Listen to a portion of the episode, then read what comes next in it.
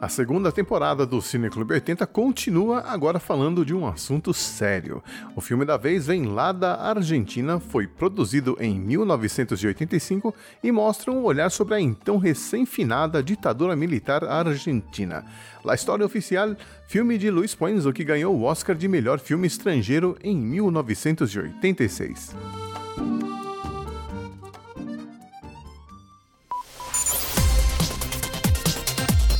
Cine Clube 80.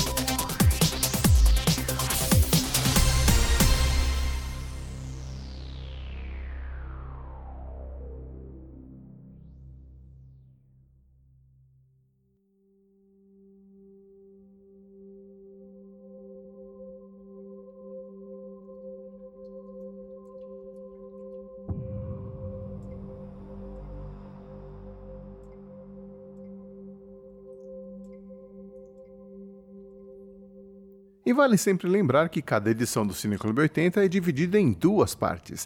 Na primeira, nós vamos introduzir o filme e os temas centrais, dar a ficha técnica, falar de algumas curiosidades e comentar algumas cenas ou diálogos que talvez passem despercebidos se você não prestar atenção. Tudo isso evitando dar spoilers.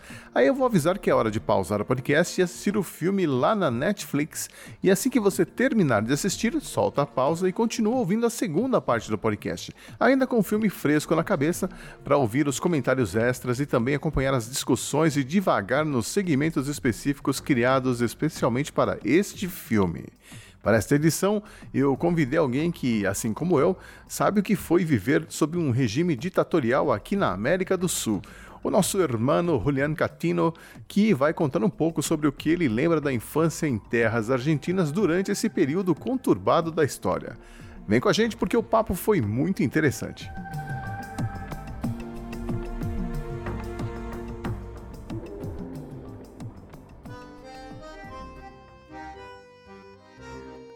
Olá, ouvinte oitentista dos quatro cantos do mundo. Tá começando mais uma sessão de cinema nostálgico aqui no Cine Clube 80, o podcast da família 80 Watts, que se dedica a revisitar esses filmes dos anos 80 com um pezinho no passado e outro no presente. E hoje nós vamos sair um pouco do padrão Hollywood de cinema e voltar nossa atenção para o cinema feito aqui na América do Sul nos anos 80, de uma escola que já foi indicada 18 vezes ao Oscar e ganhou oito estatuetas. Nove se a gente forçar um pouquinho, né? Tô falando do cinema argentino. É, mas o filme de hoje a história oficial foi a primeira produção argentina a ganhar o Oscar de melhor filme estrangeiro em 1986. Depois a gente comenta mais sobre as vitórias argentinas no Oscar. E para analisar um filme argentino que fala sobre o período pós-ditadura na Argentina, quem melhor do que um argentino que viveu o período da ditadura e pós-ditadura na Argentina, não é mesmo? O convidado de hoje vem lá do podcast Por Outro Lado, é o Julian Catino. Tudo bem, Julian? Tudo bem. Muito obrigado pelo convite. Estamos aqui, vamos lá. Pois é, não, você, eu, eu comentei com você, né, que assim que eu, que eu pensei no, né, vi o tema do, do filme, pensei, quem poderia colaborar com isso? E acabei descobrindo o cara perfeito. Você realmente estava lá nesse período, né? Puxa, obrigado. Né? É, eu estava lá mesmo.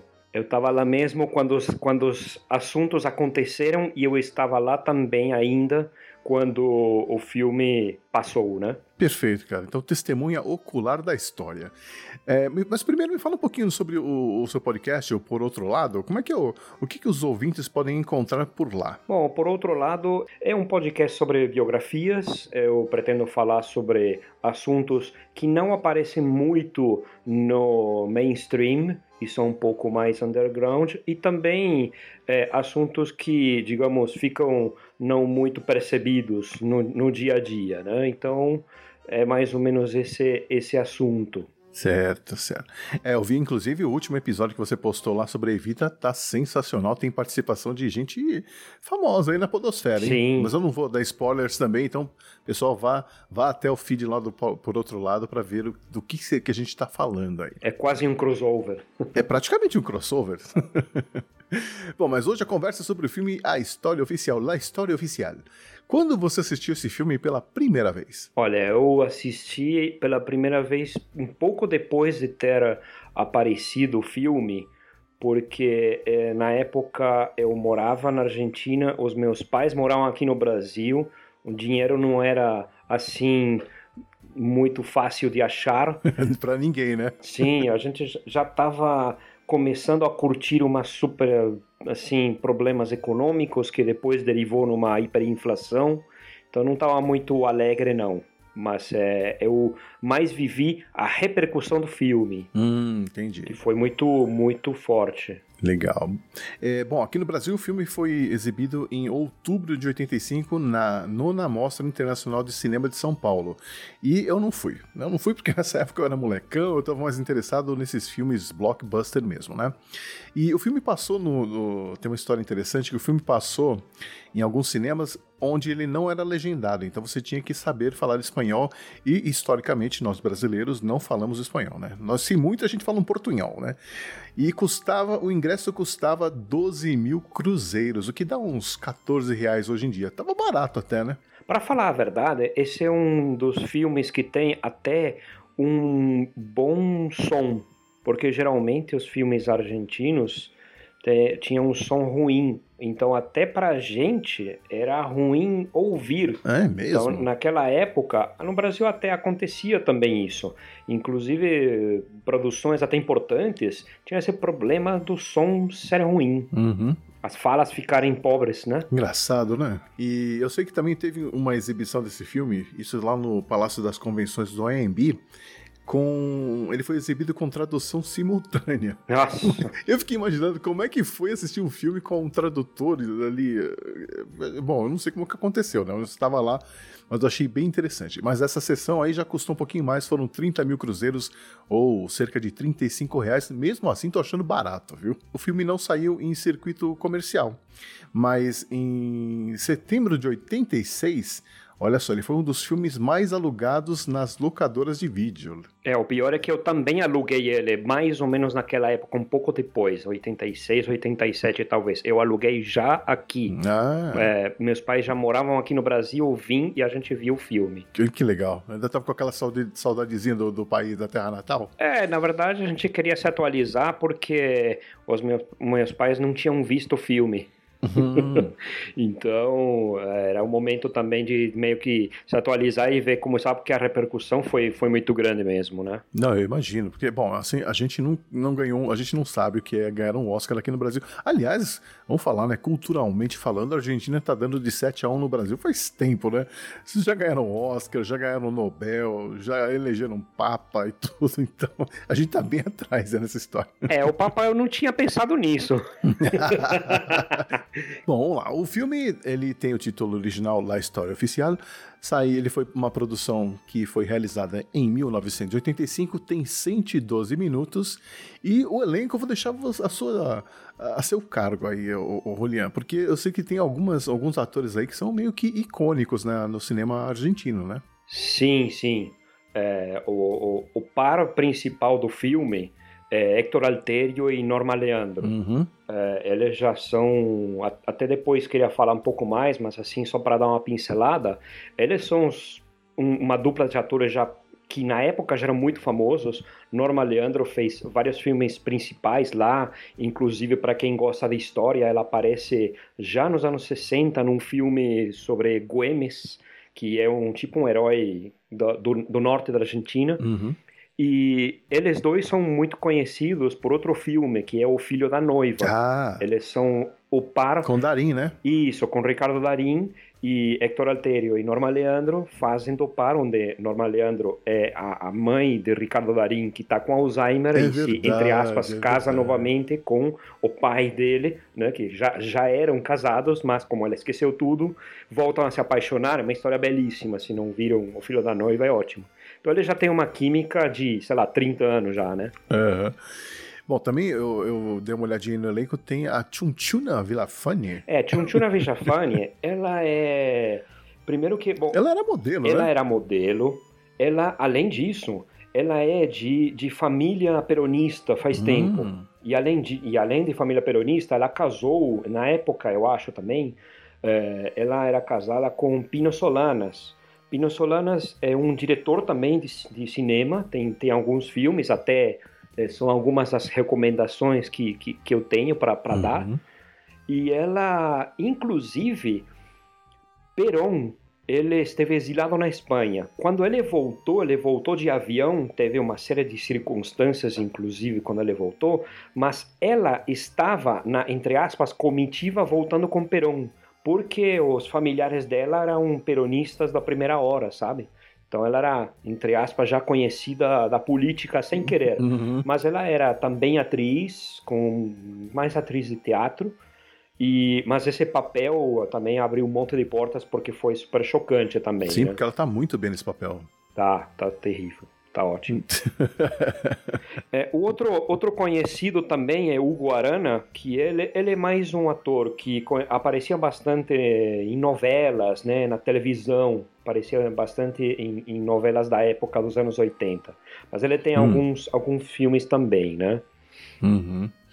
É, a Norma Leandro seria mais ou menos o que para nós seria o equivalente a, a Fernanda Montenegro, por é, exemplo? seria uma Fernanda Montenegro aqui, sim, Porque sim. É, é, né? ela, Dá para fazer esse paralelo. A Fernanda Montenegro é mais velha, né? Mas Sim, tá mas ela assim é, fez de tudo, é conhecida, é referência, né?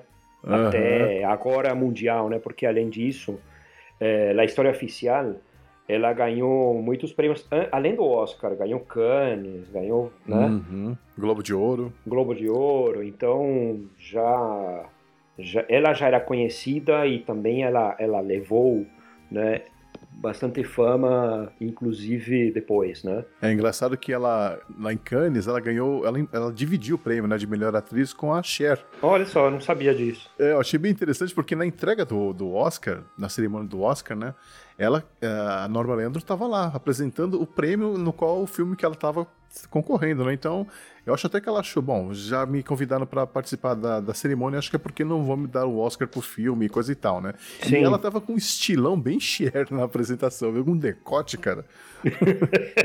é, ela, ela, ela contou isso também, que ela acreditava que não ia ganhar porque tinham convidado ela para apresentar, né? Uhum. Aliás, a cerimônia toda foi engraçada, né? Porque o, o diretor, o Luiz Pões, ele não falava bem inglês, né? Então, quando a Norma Leandro olhou o envelope, ela falou alguma coisa tipo em inglês, né? God tipo, bless you, falou. É, né? God bless you. E aí ele achou, ah, não é o nome do meu filme, acho que nós não ganhamos.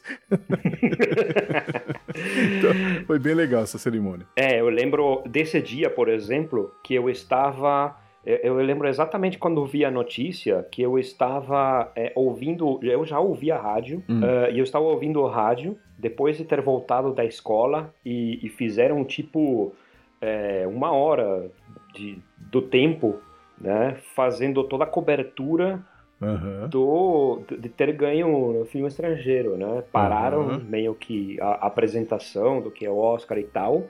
E no outro dia de manhã é, tentaram entrevistar e estava difícil de, de, conseguir falar com eles para entrevistá-los, né? Uhum. Então o, o, próprio, eu lembro do próprio cara do rádio, né? Meio, meio se queixando de que não conseguia encontrar a direção para conversar com eles e meio que no final do programa conseguiu falar com com o Luiz Poenso. Uhum. E eu, eu ouvi essa, essa transmissão, né? Uhum. Eu não consigo imaginar o impacto que esse, essa premiação deve ter trazido para a Argentina, principalmente pela época, né? É, na verdade, foi uma época meio que de redescoberta, né? Ah, uma coisa que quando até me falam, né, ah, ditadura e tal, como eu era também classe média e não era muito muito minha família não era tão da política etc né uhum. não, não, chegou a me atingir pessoalmente uhum. mas eu claro que a gente era envolvido etc mas o que eu mais sentia em termos assim de choque, a ditadura era assim, a gente tinha vivido congelado e não sabia. Porque assim que começou a democracia, a gente teve uma explosão de livros, discos, informação que, que passou a, a, a acontecer de uma uhum. forma muito mais, mais forte, né? Uhum. Então, a, até, por exemplo, o movimento punk, assim como aqui no Brasil, se dá nos anos 80, quando na, no, no resto da Europa começou nos, no final dos anos 70, 70 né? Uhum. E aqui foi 85, 86, porque foi quando a gente descobriu que tinha todo um planeta ao redor da gente, né? É, a ditadura atrasou a gente em muitas coisas, né? Sim. É... Bom, então, e qual é a história do filme, a história oficial? uh, o filme conta a história da Alicia, que é uma professora de história, né? Bem conservadora, por sinal, é, que não podia ter filhos, e ela acabou adotando uma menina chamada Gabi, que foi trazida para casa pelo seu marido Roberto. E o, ele, assim, ele não deu maiores explicações sobre como é que a Gabi apareceu para ele, né? E aí, anos depois, na busca pelas origens da menina, a professora acabou descobrindo a verdade sobre é, uma parte da história do seu país sob a ditadura. Quando você assistiu pela primeira vez, como você falou, você tinha uma noção mais ou menos do que tinha acontecido, mas é, chegava a esse nível assim de, de, de choque de você falar, não acredito que isso estava rolando aqui no nosso quintal e a gente não estava sabendo não, é, em termos de desaparecidos, já, já havia essa noção há, há um bom tempo, né? Uhum. E de como tinha sido cruel a ditadura, é, a gente também tinha essa noção. Mas é claro que também de alguma forma, a, até o filme conta um pouco, de uma forma até bastante bem poética, porém bastante certa, de que você acaba fechando um pouco os olhos a algumas coisas, né? Uhum. E te traz até uma certa inocência que parece até babaquice. Uhum. Mas enquanto você acha que está tudo bem, meio que você fecha os olhos a algumas coisas, né? Para mim, como eu, na, na época da guerra, por exemplo, eu tinha uns 11 anos eu jogava War, por exemplo. Né? então, assim, eu achava imposs... como, como é que nós estamos ganhando uma guerra contra a Inglaterra? Não, não faz sentido. Tem algo errado, né? Mas sabe o que acontece? Entra todo mundo numa, numa psicose coletiva, você vê os jornais falando, você vê a TV falando, e você meio que entra na onda e fala, caramba, bom, eu sou né, criança, sei lá, 11 anos devem estar certos, devemos estar ganhando, né? Porque Sim. a Argentina ficou falando que, né, a, a, a, digamos, justamente a história oficial contada da guerra, né? A, a, versão oficial da guerra era que estávamos ganhando, ganhando, ganhando, perdemos. então, no último dia, de repente, perdemos tudo, né? Então ficou muito estranho. Uhum. E a gente sabe bem como é isso, né? A gente, assim, se, se a janela para o mundo passa pelos jornais é, mainstream, essa coisa tal, essa curadoria de informações ela é meio duvidosa, né? A gente acaba comprando porque é a única coisa que a gente vê, né? Então eu até entendo que a gente que isso tenha acontecido. Acontece hoje em dia também lá na Coreia do Norte, né?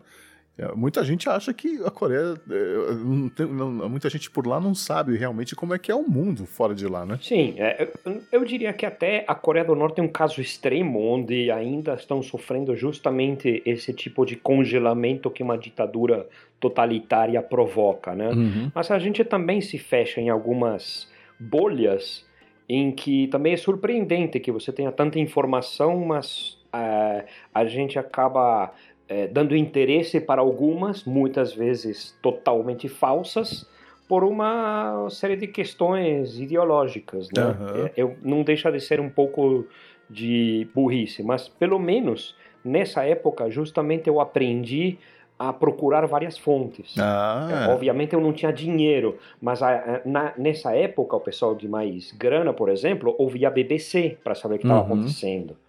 Então é mais ou menos o que você tem que fazer, né? Procurar alguma fonte um pouco mais de como é que estão te vendo lá de longe para você ver como de fato é a realidade, né? É, não, aliás, é bom explicar que antigamente a gente conseguia pegar transmissões de rádio lá da BBC e de outros países também, né? Sim, hoje está até na internet, era, era né? Comum, Mas né? Era, não era tão, né? não era tão fácil, né? Mas. É, é não, eu... a, minha, esposa conta que ela e o pai ficavam ouvindo o top, o top 10 de algum lugar, acho que era da Inglaterra. É, então. é, e o pessoal rádio amador também, mas era complicado também. Tinha frequências que estavam cortadas, né? Que você não conseguia nem transmitir, essas coisas. Uhum. Mas o pessoal que tinha já o que seria depois a TV a cabo, que era, na verdade, por contrato e tal, conseguia ver alguns canais que para a maioria é impossível conhecer, né? É verdade. Bom, o filme se passa em 1983, né? E é um período em que a Argentina estava ali no processo de transição para uma democracia. Então vamos tentar entender o contexto do país nessa época e que acaba sendo retratado lá no filme. Mas antes eu queria saber quem que era o Julian em 1983. Olha, a guerra acabou em começou e acabou em 82 e nos deixou numa bad terrível. o meu pai conseguiu um trabalho e saiu de Buenos Aires e fomos morar no meio do mato, perto de Paraguai, numa empresa de celulose, que fabricava celulose. Então, para mim, pessoalmente, foi uma descoberta de como que o resto do país vivia e não na minha bolha dentro de um prédio residencial classe média da cidade de Buenos Aires, onde eu nasci, né? Eu fui para uma outra realidade entre o século XV e sei lá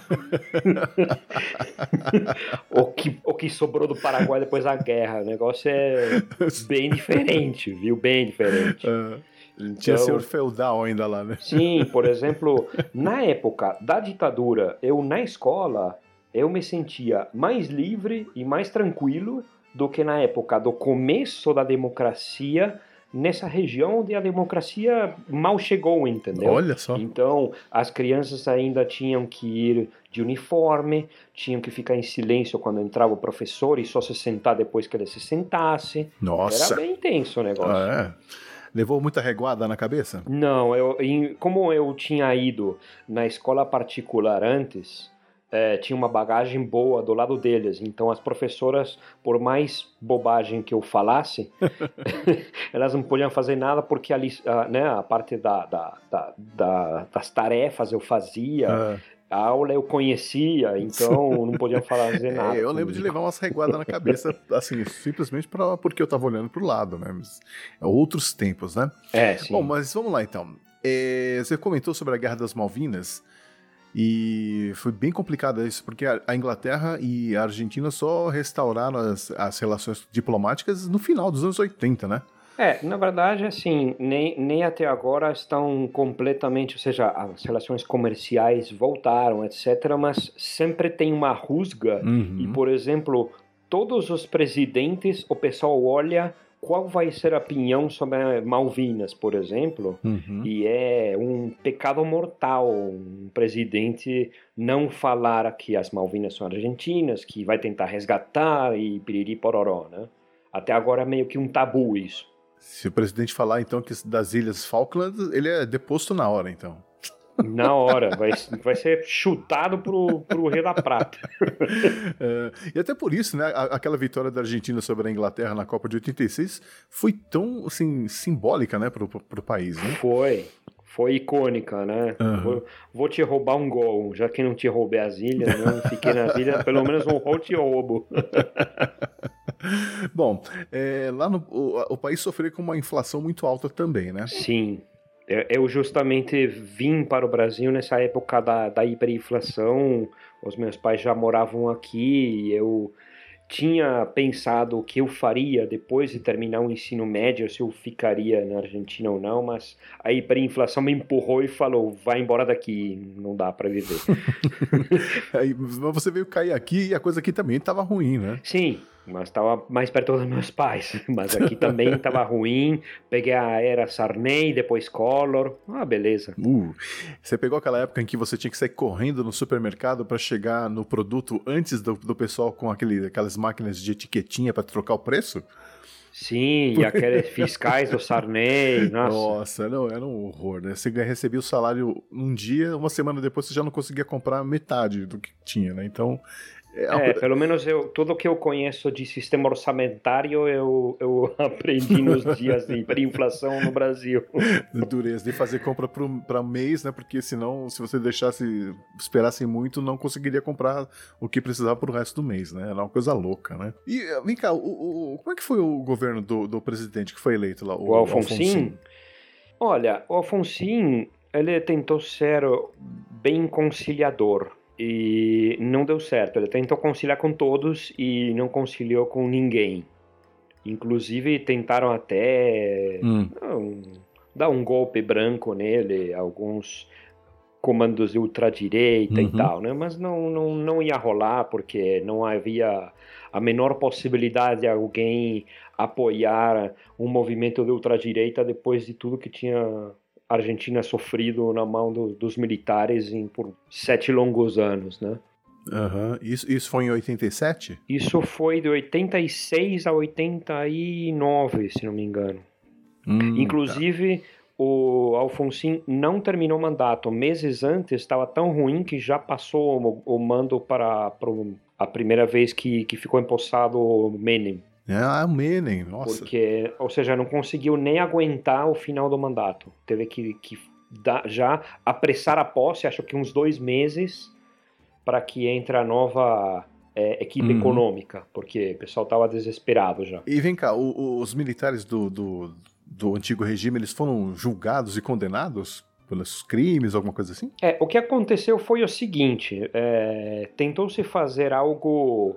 Uh, teve duas frentes. A primeira frente foi a, a documentação, né, que, que veio nunca mais, né, todo um, um movimento junto com os, os, órgãos de direitos humanos para fazer o levantamento das atrocidades que tinham acontecido. Uhum. E, e, e, todo esse levantamento derivou depois a culpabilidade, mas vários, até torturadores, etc., meio que se safaram por uma lei chamada de obediência devida, ou seja, que eles estavam cumprindo ordens. Hum. Então, a, as cortes passaram a focar no alto comando, que, que recebeu é, penas bem pesadas. O, o, o, principal nome, inclusive, que foi quem fez o golpe de 76, o, o, o Videla, o Jorge Rafael Videla, ele morreu na prisão. Hum. Então, vários, vários teve condenações fortes, sim, mas isso não chegou a, a muitas, digamos, muitos níveis abaixo do alto comando. Uhum. Então, essa, esse tipo de esse tipo de, de ferida é difícil cicatrizar numa geração só. É, com certeza. Então, o que é bom que tenha acontecido também é, por exemplo, 24 de março, que foi o dia do golpe, passou, passou a ser o dia da memória. Uhum. Existe uma série de documentações, inclusive, de como foram revisados os livros, história, uhum. né, uma série de, de assuntos justamente meio para não esquecer o que aconteceu. Mesmo assim, aparecem grupos ultradireita, aparecem pessoas é, é, reclamando que voltam os militares, principalmente hum. é, pegando no bolso, né? Muitas vezes uma, um certo governo democrático hoje falha, dá problemas econômicos e tem a turma do, vamos chamar os militares que resolvem tudo, né? É. Infelizmente, o pessoal esquece que, além dos militares não resolverem nada desse tipo de problemas, né, que a gente precisa resolver, é, quando eles resolvem, na verdade, o que eles fazem é amordaçar a imprensa, fazer o que eles quiserem, então fica fácil, né? Não tem uhum. denúncias. Não é que não tenha problemas, uhum. que não tem denúncias. É verdade, porque eu lembro que nessa época a gente via manchetes nos jornais e, assim, eu, eu lembro de, de não fazer muito sentido, porque um chamava o cara de terrorista, o outro falava que ele morreu porque ele era bandido e. Sabe, eu, eu, como criança, assim, não questionava muito, mas eu já notava que tinha um certo, uma certa diferença, assim, de, de percepção do que estava acontecendo, né? E eu não perguntava pro meu pai, porque meu pai também não gostava de falar sobre isso. Então, ele sempre mandava a gente ficar quieto. Né? Então, ele sempre falava: olha, se a polícia militar, a, a rota parar em vocês, abaixa a cabeça, fala assim, senhor, e né, siga as ordens que vai ficar tudo bem. E eu, foi o que eu fiz na minha vida, na minha adolescência inteira, né? É, a gente, eu, pelo menos Fiquei com uma, uma péssima impressão da polícia, por exemplo. Eu sempre. Às vezes que eu, que eu tive problemas com a polícia, por exemplo, foram por ter cabelo comprido. Ah, eu também. Passar por, é, passar por uma rua e com uma cara suspeita. Hum. Seja assim. eu gostaria de dar problema algum dia quebrando a janela, batendo alguém, mas nunca fiz isso. E eu já fui, não fui preso, mas fui, entre aspas, detido para averiguação. Uhum. E eu era menor de idade. Uhum. Eu era menor, tinha 15, 16 anos. Olha né, a, a petulância. mas, assim, nunca tive problemas. E eu tive a sorte também de passar o resto da minha adolescência aqui no Brasil, então eu era estrangeiro do, com documentação, tudo certinho. Então, policial, quando via meu, meu documento vendo que é estrangeiro, até eu comentei isso com, com um conhecido há pouco tempo atrás, né? Mas assim, me tratavam melhor do que brasileiro, né? Porque eu não apanhava, o pessoal me separava e falava, ah, o senhor entenda, estamos verificando se tem drogas e não sei o que lá, por exemplo. Eu falava, ok.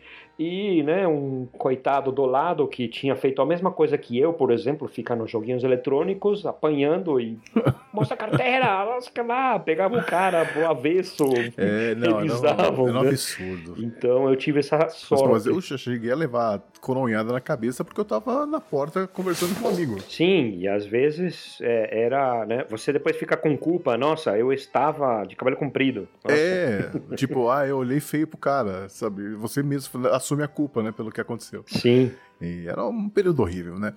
É, mas então você, lá na Argentina, nesse período, você falou que a sua família não sofreu muito com isso por questões, assim, de, de classe social e coisa e tal, né?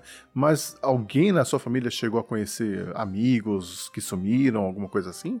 Não, não, não. Eu não, não, não cheguei a ter conhecidos, mas eu tive conhecidos que foram para Malvinas e morreram, por exemplo. Ui. Isso eu tive, porque eu estava na, na, no ensino médio e os irmãos de, de, de pessoas que estavam comigo, né, companheiros de, de, classe, dois perderam os irmãos. Um que estava na minha classe e outro que estava, tipo, eu estava no, no, segundo, que seria o segundo grau antes, e outro estava no terceiro, né? Coisa uhum. assim. Uhum. Então, eu lembro de, de colocar plaquinha na, na na escola, sabe? Isso foi mais chocante, por exemplo, pessoalmente, né? Uhum. Mas é por, porque, por questões mais porque a minha família, na verdade, estava mais para peronista da direita, né? Uhum, eu até sim. fazendo um mini jabazinho, é, justamente o primeiro capítulo do, do, do Por Outro Lado, do meu podcast, eu contei uhum. uma história justamente que envolve um roteirista de uma famosa, famosa HQ, de, de ciência ficção, que se chama El Eternauta, hum. que passa a ter um, uma, um lado político e o cara é perseguido. Tem, bom, ou, ouçam lá para entender. Para entender justamente isso, tem peronistas de esquerda e peronistas de direita até hoje. E eu, no caso, minha família estava mais peronista de direita. Então, uhum. quando chegou a, a, a, ditadura, eles estavam mais preocupados com os peronistas de esquerda. Essas coisas de ideologias. Bom, e a Argentina não foi. Esse não foi o primeiro período de ditadura, né, que o país viveu, né? Claro que não. A gente, tem uma experiência enorme nisso. A gente pode falar que foram o quê? Três, três períodos? Quatro, talvez, eu não sei. Vai, vai aumentando. Vamos lá, Xi.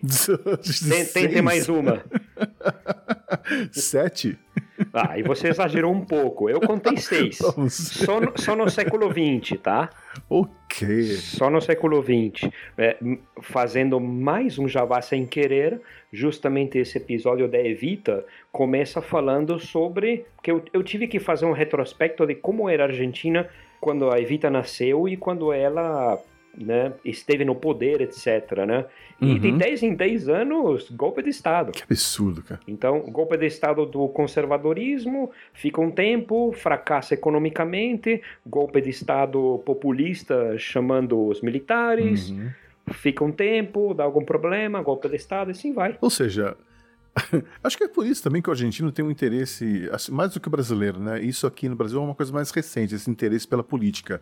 O argentino sempre teve essa, esse interesse pela, pela política, né? Sempre teve discussões na família sobre política, né? É, no, no caso da minha família, justamente tem uma parte da família, da, da parte da minha mãe, que tinha peronistas esquerda e direita que, que brigaram entre si. Mas os de esquerda não é tão esquerda assim, porque lá a extrema esquerda foi bastante violenta num, num certo início, né? Então uhum. ficou marcada também, né? Então é, foi, foi mais violento. Mas é, o resto da minha família, assim, mais diretamente, é mais independente, tem profissionais liberais, o meu pai é analista de sistemas há muito tempo, né? Uhum. Então é, já é uma outra geração. E tanto tempo passamos não podendo falar em política que quando deixa a gente invade tudo. Eu, inclusive, em 86, nessa época, o que bombava mais justamente eram os grêmios estudantis, porque um dos pontos principais que, que os militares foram bastante violentos foi, inclusive, com menores de idade que ainda estão no ensino médio. Numa uhum. das cidades que eu morei, que é La Plata, tem a famosa Noche de los Lápices, onde na verdade eles entraram, é, comandos militares, encapuçados para não serem identificados, entraram para pegar, sequestrar é, jovens que faziam parte de grêmios estudantis. Que é isso? Porque entre aspas, faziam parte da guerrilha. Imagina, né? O perigo do país é um menino de 15 anos, né? Pelo amor de Deus, né? Mas essa era a visão.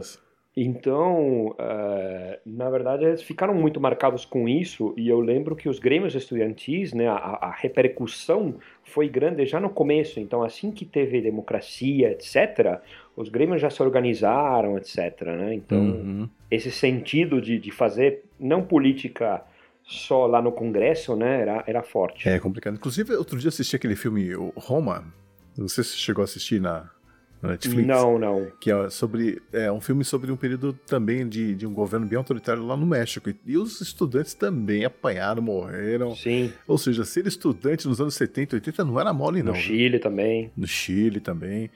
Mas enfim, é, o, no filme a gente está vendo ali um, um, período que começou com em 73, né? Que. É. Foi é, com a queda da, da Isabelita, vamos dizer assim? É, sim, de alguma maneira sim. Na verdade, a, quando começa o, o, governo, segundo o governo de Perón, quando ele volta do exílio, tenta uma nova democracia, fracassa, é, ele, ele morre, quem assume Isabelita, que vai chamando, vão ficando cada vez mais ministros militares e começa a ser mostrada como é, não capaz, né? Uhum. Não, que, que ela não conseguia conter a, a ala extrema esquerda do partido peronista e que não seria suficiente com, com ela, né? Para começar a passar essa mensagem. Uhum. E tinha tentado, atentado do lado de lá, atentado do lado de cá, ia, isso ia recrudescendo, aumentando, ficando mais, mais forte. Uhum até o momento em que as pessoas começam a pedir por essa ordem, né? Uhum. Porque a verdade é a seguinte: uh, militares, pelo menos na América Latina, eles não, não, não, não acordam um dia e falam vamos ser governo porque eu quero encrenca. Eles são chamados mesmo pelos civis uhum. que clamam por ordem, né?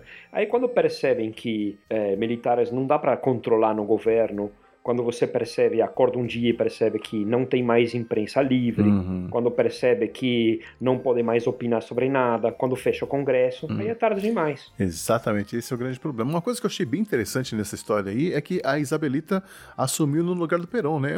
A primeira dama assumir o papel do presidente é uma coisa meio estranha. Eu achava que seria o presidente, sei lá, do Congresso, do alguém do Senado, alguém da Câmara, dos, dos deputados. É, né?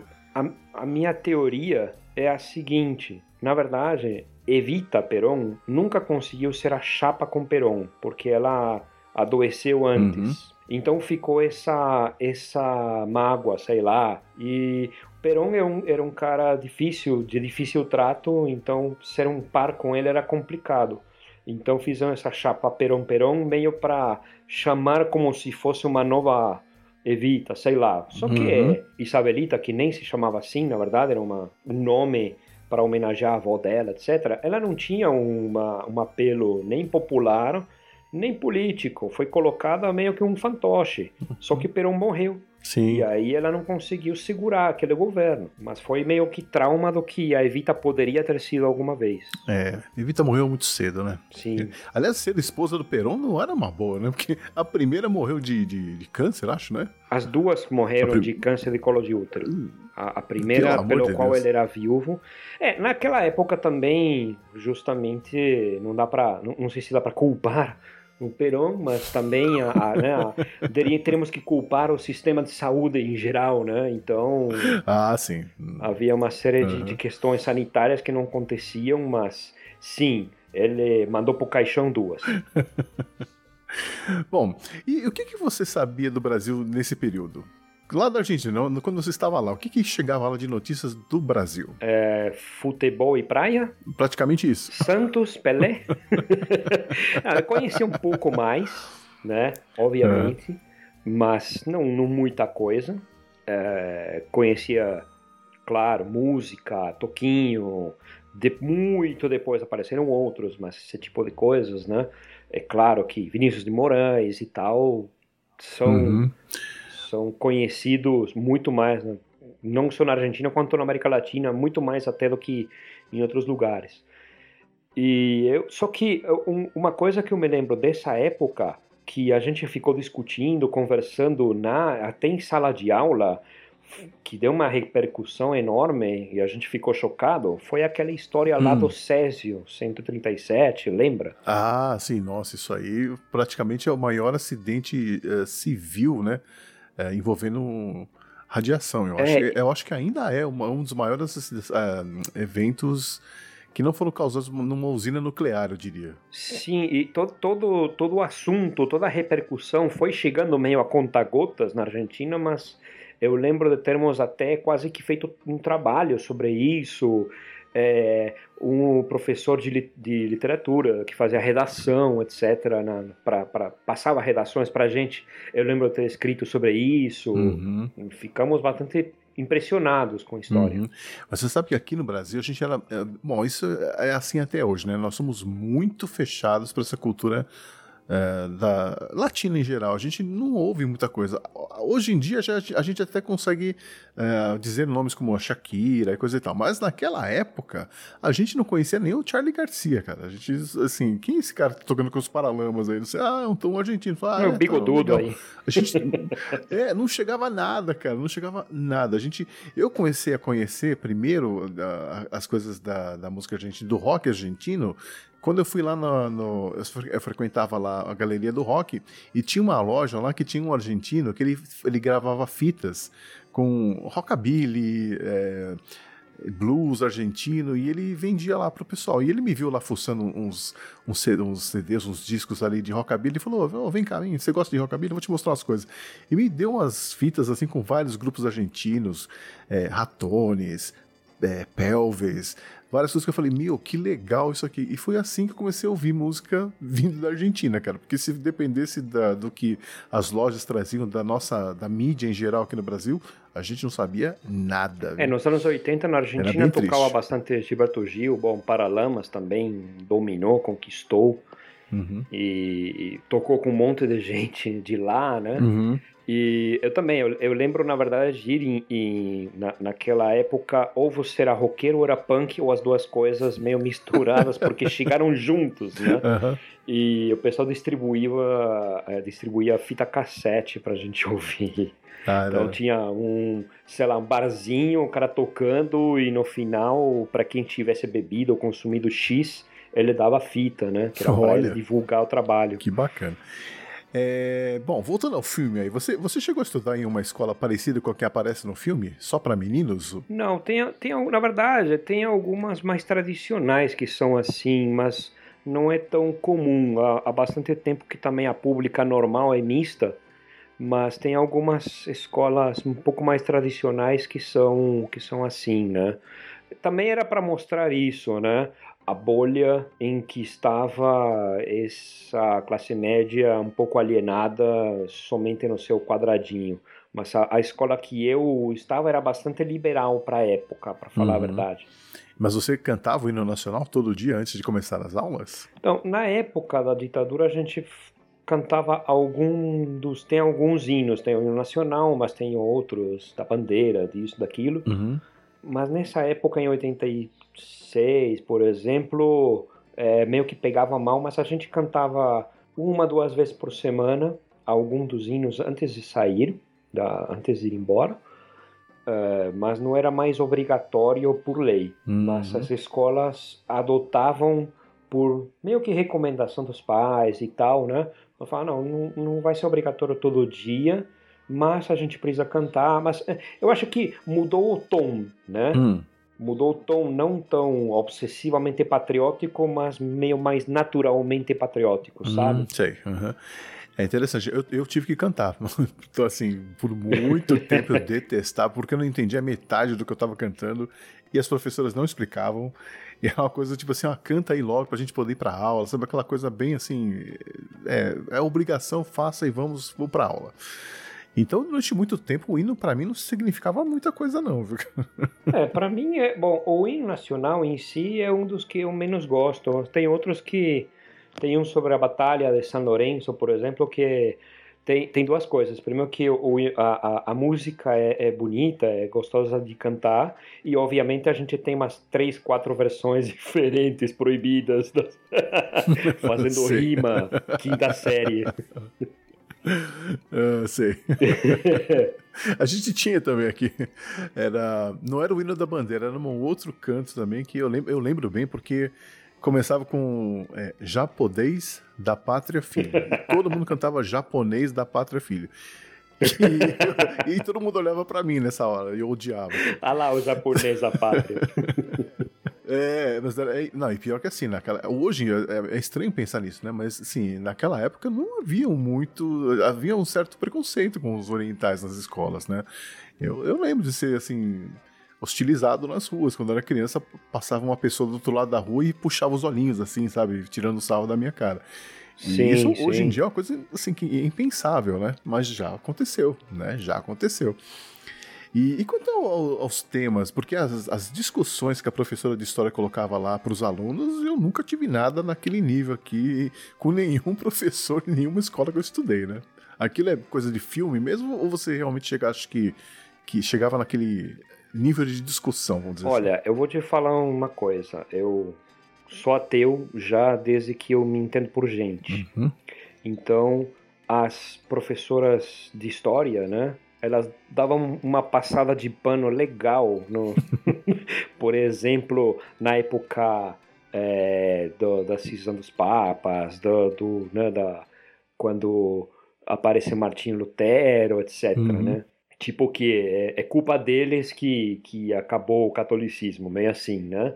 E eu dava meio risada, porque também é uma coisa que me parece meio até inocente, né? Esse tipo de coisas de escola sem partido e porque a gente falava sobre várias ideologias, apareciam discussões, a gente conversava, pelo menos já nessa época mais depois da ditadura mesmo, né? uhum. né?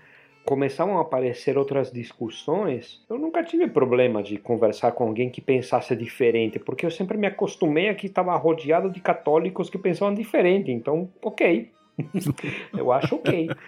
É, mas na época da ditadura, como eu estava realmente numa escola mais, liber, mais liberal, tranquila, e eu estava não estava no ensino médio, eu não sei te dizer se era tão uhum. diferente e complexo, mas sim havia livros que você não podia usar. Uhum. Né? Isso eu lembro que havia. Então, a censura estava no seguinte sentido os livros que o, o, professor pode utilizar são estes, os que, né? Uhum. Todos os outros não pode. Então, é, é, é, o assunto do filme passa um pouco por isso, né? Você pode falar pela história, mas pode falar a partir desses livros. Porque é algo que os professores de, é, os professores de história praticamente se baseiam no que está no livro, né? E não no que eles Uh, em pesquisa própria, vamos é, dizer assim. Ou, né? ou colocar vários lados da mesma moeda, uhum. fazer o aluno refletir sobre o que aconteceu sobre um assunto, né? Esse é... tipo de, de, reflexão a partir de várias uhum. fontes, né? Isso não é, existia. Pois é. Bom, eu esqueci, acho que eu esqueci de perguntar para você. E, e, como é que você veio parar aqui no Brasil? Você veio porque seus pais vieram primeiro? Você veio porque você estava realmente cansado de morar na Argentina? Como é que foi essa história? Não, eu, meus, meus pais vieram primeiro porque o meu pai teve uma oportunidade de emprego, ele não queria voltar para Buenos Aires, veio para montar sua firma aqui.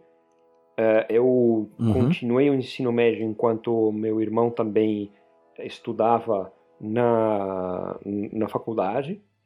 E a hiperinflação foi deixando as coisas cada vez mais difíceis, onde chegou uma hora em que ou eu fazia faculdade com meus próprios recursos sozinho na Argentina ou vinha para o Brasil. Aí eu tomei o caminho fácil. Uhum. Uhum.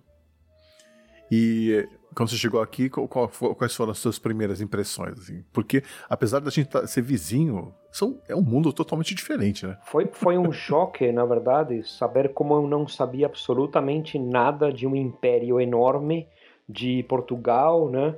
É, o privilégio que eu tive uhum. é que eu consegui estudar como era toda a colonização espanhola, né, e conhecer os países Uhum. Da América Latina, por exemplo, e depois o Brasil, porque dá para ter uma comparação muito boa de como foram, né? É, Ah, porque sim. a gente não estuda nada do que acontece no Brasil e vocês não estudam nada do que aconteceu na América Latina. Não, você é o único que sabia a história dos dois lados do Tratado de Tordesilhas, cara. Por exemplo. e eu estudei tudo isso no cursinho, correndo para entrar na faculdade. Mas como eu sempre gostei de história, me interessei, peguei. Os professores do cursinho me passavam mais literatura, mais coisas, e eu fui, né, comendo livro bastante. Foi puxado porque eu tive que aprender em um ano. Desde quem era Camões até os principais rios, né? Aham, Nossa. Então é cara, complicado. É que, corrido. louco, que loucura. Sim, foi, foi esse, esse ano foi louco. Mas eu entrei depois na faculdade, ainda não falando muito bem, por exemplo, eu passei bocado difícil em redação, esse tipo de coisas. Mas hoje a vantagem é ser bilíngue e conhecer os dois lados, justamente. Uhum. Né? Nos anos 80 não rolava muito gozação, né? Aquela tiração de sarro entre brasileiros e argentinos. Era mais uma rivalidade no futebol mesmo, né? É, rolava gozação no futebol mesmo, né? E como era. É, como era River Plate, o pessoal já conhecia, o pessoal tá me zoando agora porque a gente perdeu, já me conhece assim nesse sentido, então eu nunca tive problema disso, dou risada, né, torço junto, aham. então nu- nunca passou disso, eu posso dizer que nunca tive um preconceito, problema nesse sentido, ou falar, ah, Uhum. volta para sua terra, esse tipo de coisa nunca me aconteceu, muito pelo contrário, né? O brasileiro geralmente tem mais culpa de ser brasileiro, né? O que eu acho que nem precisava. Mas é, né, se sente, é, puxa, eu sou brasileiro, né? Bom, vamos lá. É, esse filme que a gente vai assistir daqui a pouquinho tem umas curiosidades bem interessantes, né? Tem uma coincidência de datas, por exemplo, né? Que coisa doida. Que é muito interessante. Né? O filme foi lançado na Argentina em abril de 85. E o que, que aconteceu nesse mês? Então, esse mês estava tumultuado porque começaram julgamentos. Além disso, estavam se colocando até em questionamento se o, o governo iria continuar, porque ele tinha bastante pressão de fora, porque, obviamente, né, deputados, senadores, rabo preso, problemas. Então, havia uma série de, de tensões, né? E ainda, bom, a entrega do Oscar aconteceu no dia 24 de março, que é justamente o dia da memória. Hum, Então, cruzou a data do início do, do último, né, do processo de reorganização nacional, que é, o, que é a, última ditadura, com o, o filme sendo aplaudido, né? Então, de 85 para 86 a gente passou dessas certezas, mas do governo tentando mostrar eh, serviço, colocando militares não em julgamentos até esse, digamos, desfecho, né? E é interessante também porque as filmagens do, do- dessa produção começaram durante a ditadura. Ela não tinha terminado ainda, né? É, porque, assim, o que aconteceu foi que depois do final da guerra, que foi é, segundo semestre de 82, os militares não ficaram com moral nenhuma. Uhum. Então eles, eles, eles fugiram em demandada, digamos, né? Uhum. Então, cada vez mais começou a ter protestos nas ruas, cada vez mais o pessoal estava de saco cheio e chega de censura, então ninguém mais estava ligando, sabe?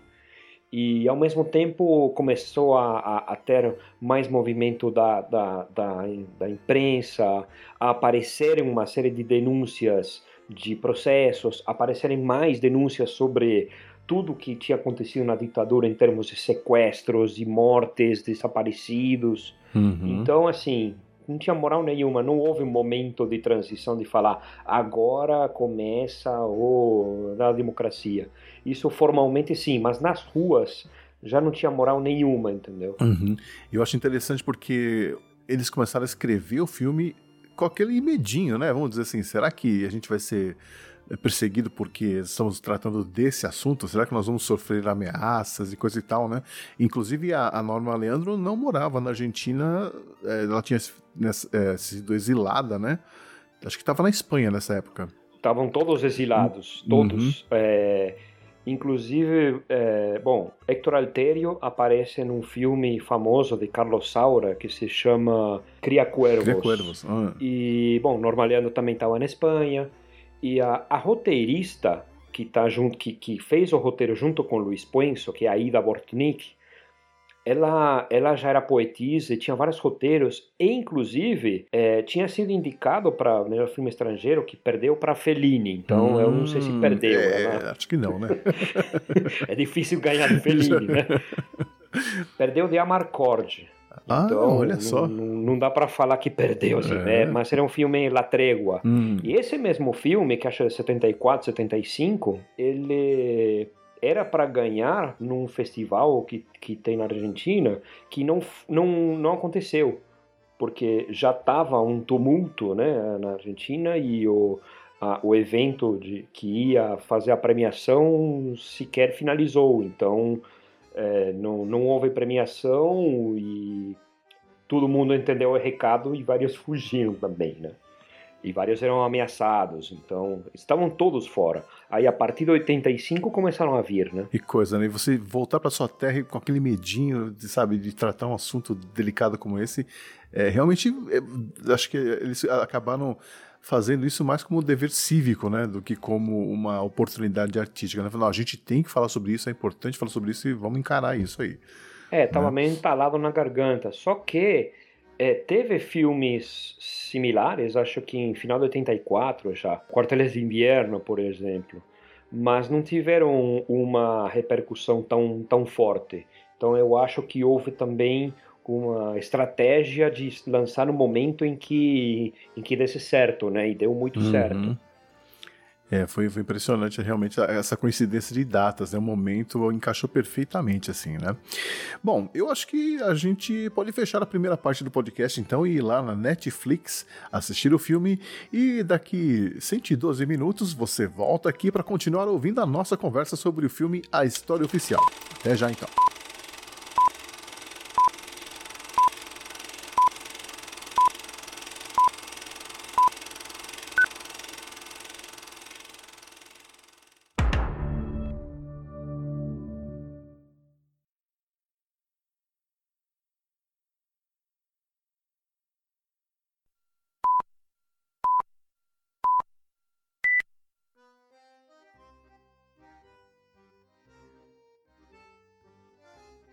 Estamos de volta para continuar o nosso papo sobre o filme argentino La História Oficial, de 1985, aqui com o Julián, do podcast Por Outro Lado.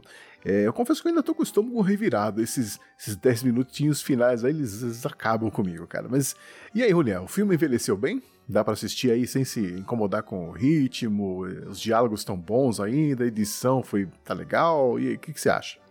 É, eu sou um pouco parcial para falar sobre isso, porque ainda fico chocado, né? Até é, culpa do Xi, né? Eu vim justamente no episódio mais tenso de todos, depois de termos tido episódios maravilhosos, mas super leves, né? Agora tenho que falar só de coisa tensa, né? Sim. Mas é, realmente ela é, é, é para ser um soco no estômago mesmo Uhum. é para ser.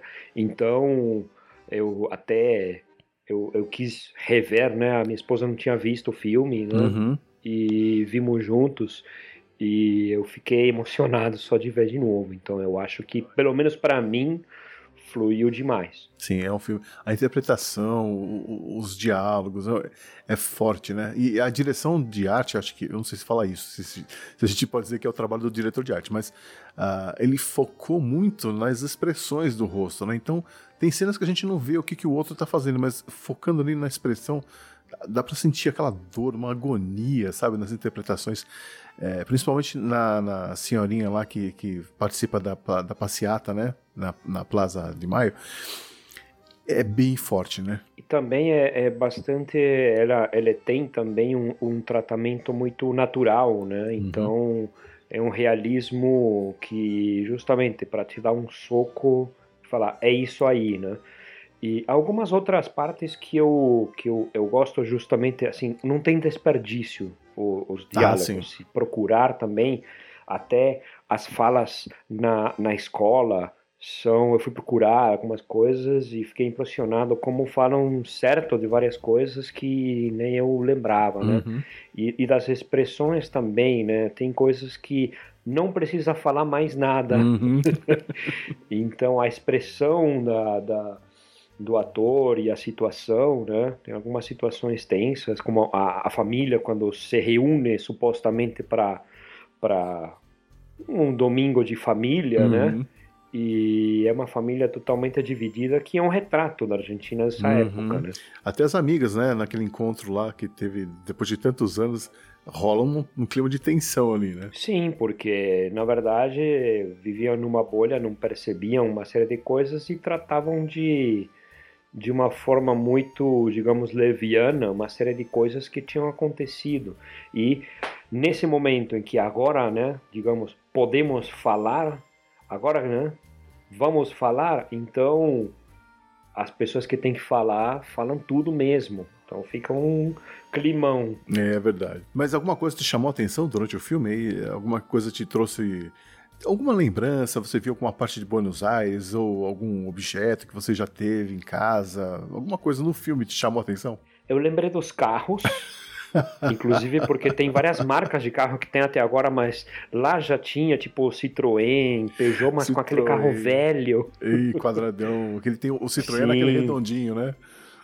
E, isso, tinha aquele modelo redondo que parece o que é aqui o Fusquinha, né? É. uhum. E depois os Falcon, que são as Forges que o pessoal direito assim usava geralmente e ficaram meio marcados, né?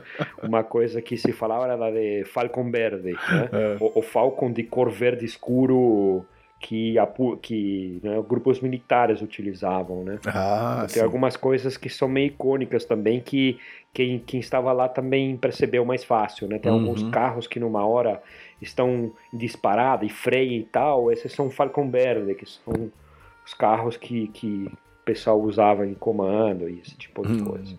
Eu lembrei dos esquadros ali na parede, aqueles esquadros de madeira que ficavam na escola. Sim, também. E a roupa, né? A roupa e, e, e os, a- os penteados delas, né? São bem. Os penteados da- É das, das meninas que agora estão todas casadas, etc., nos anos 80 e com aqueles penteados super armado, né? e as metralhadoras de brinquedos das crianças. Sim, também. Os brinquedos das crianças eram de raiz. Um arsenal bélico. Sim. Hoje a gente se impressionaria com isso, mas era assim mesmo. Bom, e, e essa música que nós ouvimos aí no final do filme, né? Chamada En el País del No Me Acuerdo, é da Maria Helena Walsh. E quem que foi ela, Julian? Olha, eu vou te falar uma coisa. Eu conheci pessoalmente a Maria Helena Walsh quando eu era pequeno, O quê? Por- porque ela foi num evento que ela era amiga pessoal da diretora da minha escola. Olha E só. ela foi falar com a gente e ainda era ditadura. Ela era, ela foi poetisa, escritora, escreveu vários livros e se especializou em cantigas de crianças e livros para crianças. É, uma coisa que não podia falar dela, ela era casada com outra mulher que também era autora de, de músicas só que regionais, né? Olha aí. Elas foram um, um casal lésbico, entre aspas, proibido já nos anos 70. Mas me- mesmo nas letras para criança, ela era meio subversiva, né? Tinha uma, uma mensagem ali, não tinha? Sim, tem, tem uma outra música mais famosa dela, é que aqui elas pegaram, ela fala da memória, que é o assunto do filme, né? Você Aham. esquecer, dar dois, três passinhos e você esquece de tudo, né? Super Uhum. icônico. Mas tem outra que fala: Me dijeron que en el reino del revés nadie baila con los pies, que un ladrón es vigilante y otro es juez, y que dos y dos son tres. e que seria é, o, o, o, o reino onde é tudo ao contrário, Uhum. onde o, o ladrão é o polícia e o juiz. E dois ou dois são três, quase que como dois ou dois são cinco de 1984 de George Orwell, né? então estamos vivendo num mundo onde tudo ao contrário, né? Aham. Sim, ela tinha músicas que eram tinha um, um, lado político já e eram canções de protesto barra infantis. Uhum. É até engraçado que a gente vê a Gabi cantando ali essa musiquinha tão meiga, tão bonitinha, mas se você começa a prestar atenção, né? É, posso te dizer que nessa hora encheram meus olhos de lágrimas depois de muito tempo, sabe, cara? Sim. Porque eu me lembrei de várias coisas e era assim mesmo, mas justamente é, é para ser assim, para ser eterno, mas ao mesmo tempo uhum. fala, nossa. É, são Aliás, esse final do filme, é, o filme inteiro é, ele, ele é incômodo, ele é forte, ele te faz ficar ali, né, levantar a guarda, ficar sob tensão ali, mas esses 10 minutos finais, 15 minutos finais, é, é, realmente é, ele acaba com a gente, né? Tem, tem várias cenas, inclusive, agora a gente pode falar, né? Essa cena onde o Roberto agride a Alice, né? Sim, explode, finalmente ele Sim. explode, né? Uhum. Porque em todo, todo o filme ele está evitando que a, a, a Alicia perceba que é óbvio que ele pegou uma criança de uma pessoa que foi sequestrada morta uhum. e o que ele queria era pegar a criança e pronto. Uhum. E provavelmente a Alicia é, queria a criança de qualquer jeito, não perguntou de onde estava vindo, uhum. mas na hora em que tudo começa a aparecer, como é que essa criança apareceu no colo dela, etc., ela, digamos, protagoniza o lado da sociedade que não aceita aquilo e prefere consertar as coisas. Uhum. E Hector Alteio, de alguma maneira, a gente odeia ele na, na, na sua interpretação, mas ele precisa justamente demonstrar o outro lado, né? Sim. O cara que explode e fala, não, eu fiz tudo isso pelo meu país. É, mas... Vocês são os perdedores, né? uhum. né? Falar isso pro próprio pai, que era um espanhol de esquerda, que pelo jeito fugiu do Franco e ainda criou um filho que virou de direita e que estava colaborando com um regime assustador. Né? Uhum.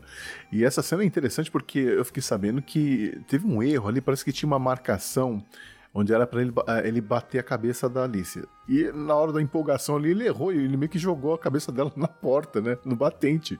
E mesmo assim, ela continuou. Ela, ela tava no papel, foi, continuou, os dois continuaram e a cena acabou e ela falou, né? Tipo, pô, você me jogou mesmo na parede. Você me jogou mesmo. Não, eles têm, eles já, já se conhecem há muito tempo e obviamente não não saiu treta porque eles se, se respeitam há uhum. muito tempo como atores, mas foi chocante, né? É, e ainda forte. aperta os dedos dela. Ah, aquilo bem... ali, ai meu Deus.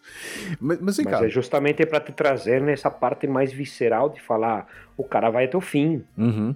Né? É até onde o cara foi para conseguir uma filha, né? E, porque ele realmente é uma criança, mas o, o que, que o cara teve que fazer para realizar esse sonho de ser pai, né? Sim, por outro lado, eu, esse lado, né? Eu sei que parece terrível, mas esse lado humano de que ele queria ser pai, justamente. Então, sim. Uhum. tem todo esse lado político, sim, tem toda essa injustiça, claro.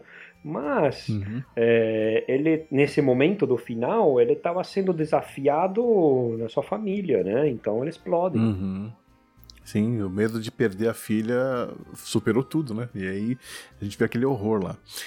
É, mas vem cá, dá, dá pra acreditar nessa premissa, que é a parte importante do filme, né? De que uma, uma professora de história, uma professora inteligente, culta, que ela realmente não sabia né, o que, que a, a Gabi poderia ter sido não raptada, mas ela não questionou a, a, origem da menina, ela simplesmente aceitou sem, sem saber direito de onde ela tinha vindo? Você não achou estranho isso no filme? É, eu tenho várias respostas para isso. Uma delas pode eu vou fazer um paralelo que o pessoal pode ficar bravo comigo depois. Vocês podem falar comigo pelo Twitter e ficarem bravos. Não se preocupem, tá? Vou deixar meus contatos, vocês me xingam, mas assim, eu como ateu, eu respeito que tenha um médico que é espírita, que para mim não faz sentido. Então a gente às vezes, em algum momento, fecha os olhos para algumas coisas para continuar em frente. Então, uhum. sim, eu acredito que tenha acontecido porque aconteceu com muita gente que você pode pensar, mas são pessoas esclarecidas. Uhum. São pessoas que sabem o que aconteceu, sei lá, no nazismo. São pessoas que sofreram problemas por serem peronistas ou por não serem peronistas, e o peronismo também reprimiu bastante, entendeu? Então, uhum. É, sim, acontece. as, fecham os olhos, se pensa, não, é necessário, é melhor, não, é, senão vamos virar uma Venezuela, né? Então a gente faz isso sim. Uh, pode parecer chocante, mas a gente fecha os olhos para nossas crenças, muitas vezes é, sem sentido nenhum. Uhum. Mas por outro lado, em termos é, de roteiro, né, ela meio que personifica a classe média que até tem uma frase icônica nisso, né, que é um momento também que para mim é o principal, que é o mais chocante, que é quando a Ana, né, amiga dela, conta por que saiu do país. Uhum. Porque chegou um comando em cima da casa dela, perguntando por um ex-namorado, ela mesmo falando, não, ele não aparece aqui faz meses, uhum. batem, torturam, fazem Estupram de tudo, tudo nela, uhum. violenta, né, uhum. estupra. E, e a, a Ana a, a, vai contando, a Alicia vai ficando chocada e no final fala, mas você não não fez um boletim de ocorrência, não contou para a polícia. e, e, a Ana dá claro. risada e fala: Nossa, que ideia ótima claro. você teve agora, né? Porque era essa inocência total de que a polícia vai te defender, né? Mas num regime assim, não, ela é, é o inimigo. É a beleza de viver na bolha, né? Exato, exatamente. Então é muito bom viver na bolha até que alguém te fura essa bolha, né? Sim, e tem esse lado da classe dominante, elas meio que se acharem merecedoras de tudo. Inclusive, se eles querem ter o filho, eu vou conseguir o filho. Seja por que meios sejam necessários, né? Tem essa coisa Exato. também, né? Não me interessa como, mas uhum. me traz um filho. Não estamos conseguindo. Uhum. Aí o cara toma as dores e fala: Não, deixa, espera aí que eu vou dar um jeito. Uhum. Né? E o cara dá um jeito entendeu? Então, os dois são, entre aspas, responsáveis. Sim. É que no filme, a Alicia vai percebendo o que ela fez e, digamos, é, é, se, se, arrepende de, da, da, parte ruim do que ela fez e tenta consertar, né? Uhum. Mas é, é, claro que isso não é tão fácil, obviamente. Uhum.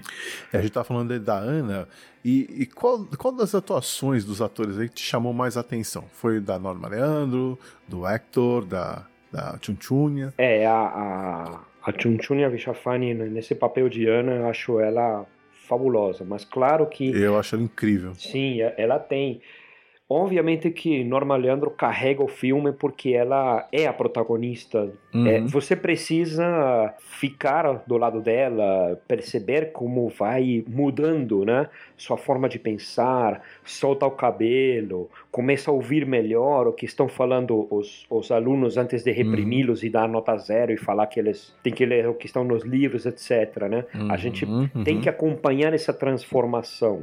Mas a Chunchunya arrebenta. Meu, eu achei incrível. Ela, e ela aparece pouco, né? As duas cenas que ela faz, uma com a Norma e outra com o Hector, são, são incríveis, assim. São, são muito potentes, né? Sim, sim. Uhum. E eu gosto também da, da senhorinha, no final, não sei o nome daquela atriz, que, que seria a avó, né? Da, da Gabi. Sim, é, essa é uma atriz que aparece aparecendo em várias novelas, inclusive ela é uma atriz já de, de teatro também. Eu realmente não, não lembro o nome, é, deveria haver um reparto para lembrar, se não é Tchela Ruiz, né?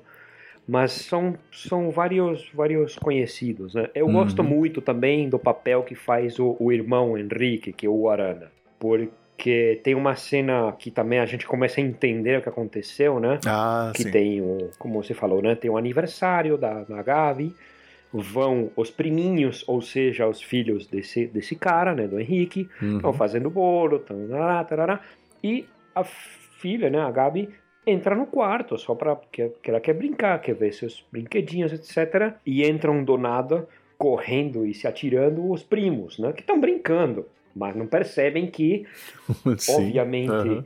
alguma lembrança a menina tem de algum momento em que aconteceu algo parecido, de entrar alguém na, na casa gritando com arma, etc. Né? Uhum. E ela entra em parafuso, se altera totalmente de uma forma inesperada, né?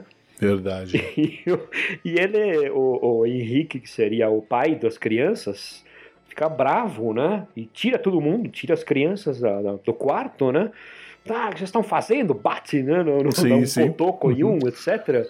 Só que depois ele olha, é um momento, né? Fala, o que aconteceu, né? Tipo, meu, foi sem querer, mas o que, que eu fiz, né? Sim.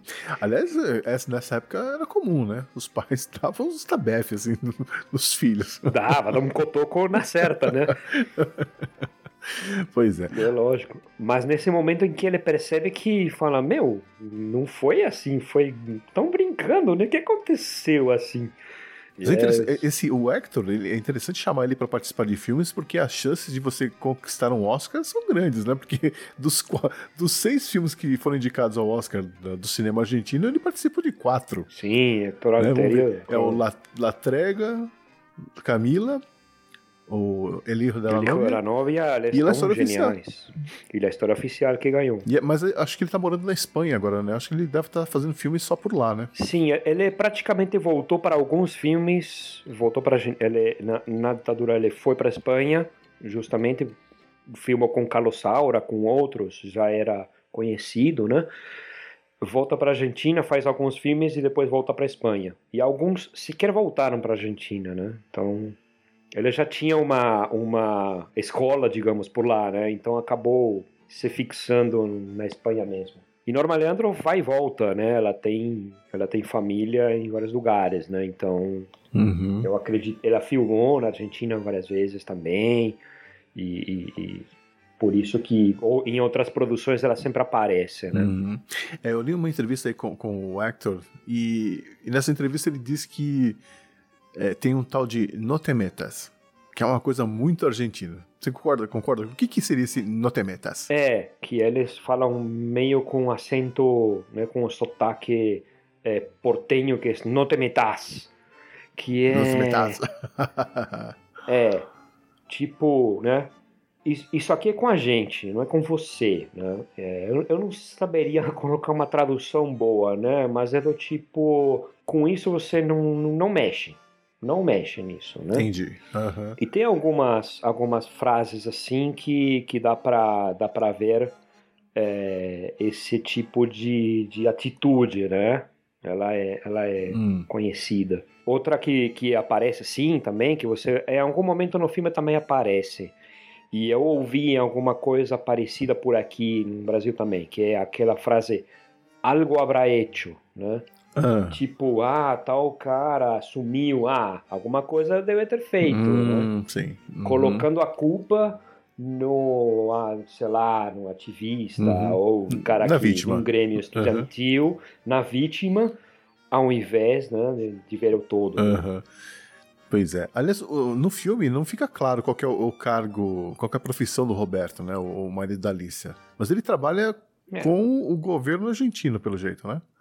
Você tem ideia do que, do É, que, que ele pelo faz? jeito, como aparece um cara yankee e tal, tava facilitando alguma coisa, né? Então, obviamente, a Argentina é uma reserva de petróleo, gás, né? Uhum. Tem é, grandes fazendas que tem né, gado de corte, Uhum. etc. Então, obviamente, estava para facilitar alguma coisa nesse sentido, né? Uhum. Só que estava bancado por algum alto militar. Isso acontecia muito, e posso te dizer, inclusive, que o meu pai, que às vezes é um pouco teimoso, papito, te amo, ele, ele saiu da Fiat, ele saiu da Fiat, Hum. porque na época de outra ditadura, na verdade, que foi antes disso, que é Leon Ganinha, Ah, colocaram um, um milico na frente da Fiat. E ele se trombava com o cara toda vez, porque ele era excessivamente técnico, né? E o cara tinha um cargo político, então alguns dos gerentes ficavam trombando, falando, não, eu vou ter que sair daqui, porque senão eu vou dar porrada e vou me meter preso, né? Mas ele, uma das dissidências que ele teve foi em empresa grande, e isso acontecia bastante, né? Para agradar o governo, o pessoal fazia esse tipo de coisa. É por né? isso que tinha tanto gringo assim lá na Argentina nessa época? O governo abria as pernas pra tudo? Sim, era o jeito de se sustentar também, né? Então não tinha outra moeda de troca, né? Só que também Uhum. por isso também entrou numa é, dívida externa enorme, o que depois provocou a queda econômica, que é o que principalmente derruba governos. Uhum. Bom, agora a gente pode falar também sobre o movimento das mães e avós da Praça de Maio, né? Que, o que, que foi esse movimento que ainda existe e que continua rolando até hoje, né? Sim, mudou bastante, vou te dizer. Não, não, estou, não estou culpando ninguém, tá? Não, claro. É, existem agora... Passou a ter um lado político bastante forte mas hoje em dia se politizou, entre aspas, demais, então, obviamente, tem aquelas mães que estão procurando, que querem saber a verdade, etc. E existem aquelas que opinam para ter força, porque o que acontece? Alguns governos, inclusive democráticos, passaram a fazer repasse de verbas, etc. E começou a se misturar um pouco toda essa situação, né? Uhum. Então, passou a, a ter um lado político para manter alguém no cargo que faça tal e qual apoio. Então a Cristina Kirchner é, ficava de bem com uma ou outra, né? Uhum. Tem, tem, tem nomes hoje que são meio complicados e que meio que tomaram o movimento para seus próprios fins. Uhum. Sempre tem, né? Alguém querendo se aproveitar dessa situação. Ah, inclusive teve uma dissidência, né? Acho que nas mães da Praça de Maio agora tem duas frentes, né? Exatamente por isso, né? Helena Bonafini, aí tem outra, etc, né? Uhum. Mas, é, obviamente, é um movimento que nasceu de uma forma espontânea. Elas, tipo assim, ok, não quero saber, não, não me misture na política, eu só quero saber onde está o meu filho, onde está meu neto, eu quero enterrá-lo, uhum, só isso. Uhum. Né? Então, começou realmente com essa honestidade e com essa necessidade de manter a verdade, que é algo que a gente precisa preservar. Obviamente, depois o tempo foi inclusive manchando essa história bonita, que começou bonita, mas hoje em dia eu não sei não. Viu? É, é mas aquela manifestação que a gente vê no filme é real, né? Ela estava acontecendo ali mesmo, né? Não foi feita sim, para o filme. Sim, eu, e além disso tinha várias cidades, eu até vi que nessa época eu não morava mais em Buenos Aires, mas eu lembro de ter visto também em outras cidades já na democracia, inclusive. E, inclusive, recentemente, a, fundadora né, do, do movimento, ela morreu, né? Tava com 94 anos, a Isabel Chorobic, que ela, ela, ajudou, ela conseguiu ajudar muitas mães, muitas avós argentinas a, a reencontrar os filhos, mas ela mesma nunca conseguiu reencontrar ou descobrir o que aconteceu com a filha dela ou a neta dela, né? Olha, vou te dizer que infelizmente a, a, a, grande maioria, não sei se a grande maioria, mas assim, tem um bom contingente que infelizmente nunca conseguiu saber porque também se queimaram arquivos, né? Sim, nunca, sim. nunca se conseguiu saber a verdade da. Não, não saberia dizer hoje o número, mas muitos, pelo menos, não, não conseguiram e provavelmente, uhum. infelizmente, não vão conseguir. É, até porque existe o silêncio também daqueles que, que adotaram essas crianças, né, que sequestraram essas crianças, né, e não vão falar, vão, vão levar o segredo para o túmulo, né. E tem os casos também de sequestradores que estão por aí até agora, por, pelo que eu falei da audiência devida. Né? Então, uhum. não foram responsabilizados, o cara não fala como é que ele está trabalhando, trabalha de outra coisa e fica por isso mesmo. Então, não uhum. vai querer que esse tipo de histórias venha à tona porque vai ser preso. E houve casos, quando foi comprovado, muitos anos depois, 2001, 2003, 2005, de pessoas sendo responsabilizadas sim, quando houve documentação suficiente. Então é claro que existe uma turminha que não quer que essas coisas apareçam, né? Uhum. Aliás, é, isso tudo ainda continua muito está é, encoberto ainda. Né? Aqui no Brasil, por exemplo, eu fiquei pensando, com certeza deve ter acontecido coisa parecida, mas só tem um caso que foi comprovado de uma criança sequestrada pelo regime é, ditatorial. É mais ou menos o que, o que aconteceu com a Gabi no filme. E essa menina, essa mulher, né, na verdade, ela foi atrás sozinha. Ela descobriu ela mesma o que tinha acontecido com ela, sem ajuda de, de, de governo, de nada, assim. E eu fiquei assim, deve ser, deve ter muita, muitas crianças nessas condições que não têm a menor ideia do, do, do, que aconteceu no passado delas, né? Com certeza, com certeza. É que também a, o caso aqui da anistia fez com que muita coisa seja varrida para o tapete, né? Então, Sim. eu hum. não, não acredito que seja algo, né, de falar, ah, que foi dita branda. Uhum. Não, não acredito nisso, não. Não. O que, o que eu penso é que realmente houve uma oportunidade de, de, de não investigação sistemática para encontrar esse tipo de coisas. Uhum. É, estatisticamente, eu diria que deve ter tido muitos casos no Brasil. Sim. Porque o que acontecia é que havia uma. Até para explicar, eu acho que é chato, mas o fato é assim. O que, que o pessoal fazia, né? Procurava um certo guerrilheiro, por exemplo. Não conseguia, ia na família, sequestrava para que o cara aparecesse e depois todo mundo morria. Esse, era, Uhum. o- esse era um dos Uhum. famosos modus operandi. Modus operandi, exatamente. Então, e, em alguns casos, as mulheres se casavam com os guerrilheiros e ficavam juntos, porque sabiam que se ficassem, digamos, na vida civil, iam morrer. Então ficavam junto com, com Uhum. o seu par, né? Então, é, era uma Uhum. coisa ou outra, né? Até, de novo, jabazinho, que chato, mas nesse primeiro episódio que eu contei sobre, sobre El Eternauta, tem quatro meninas adolescentes envolvidas Uhum. e morrem sistematicamente uma atrás da outra aí spoiler né mas enfim a gente sabe que morreram então não é bem spoiler né depois de Uhum. 30 anos né Uhum.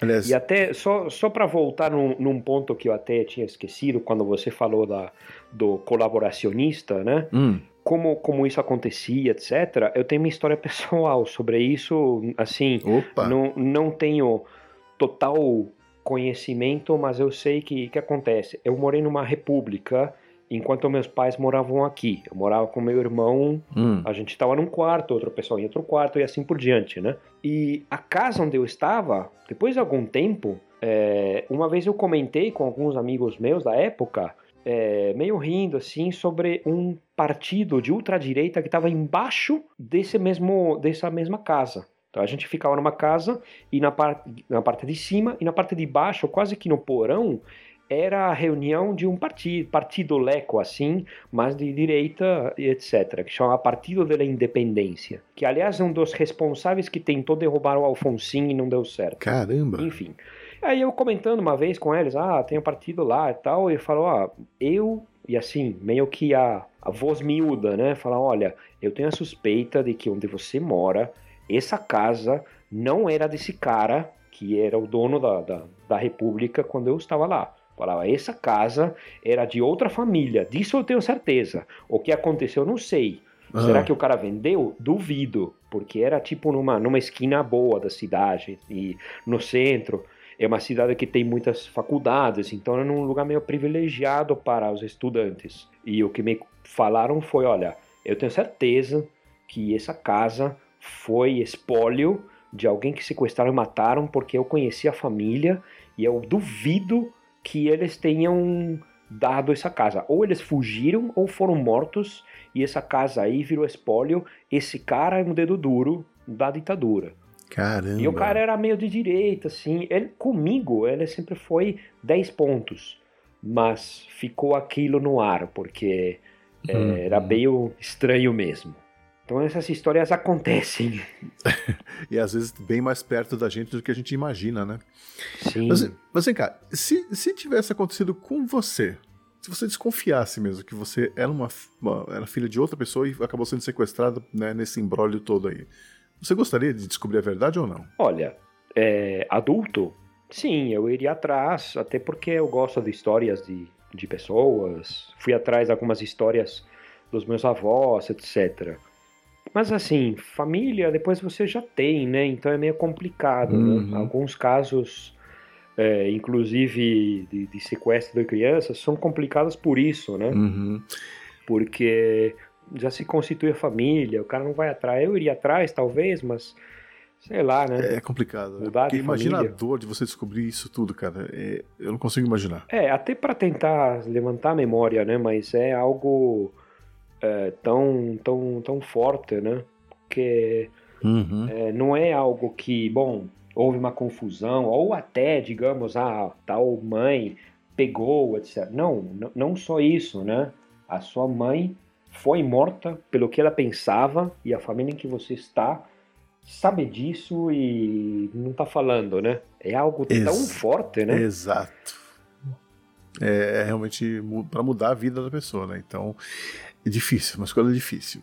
Bom, mas é, quem está interessado nesse assunto tem um livro bem interessante que a gente pode sugerir que é, é chamado Infância Roubada que foi lançado pela Comissão da Verdade do Estado de São Paulo, Rubens Paiva.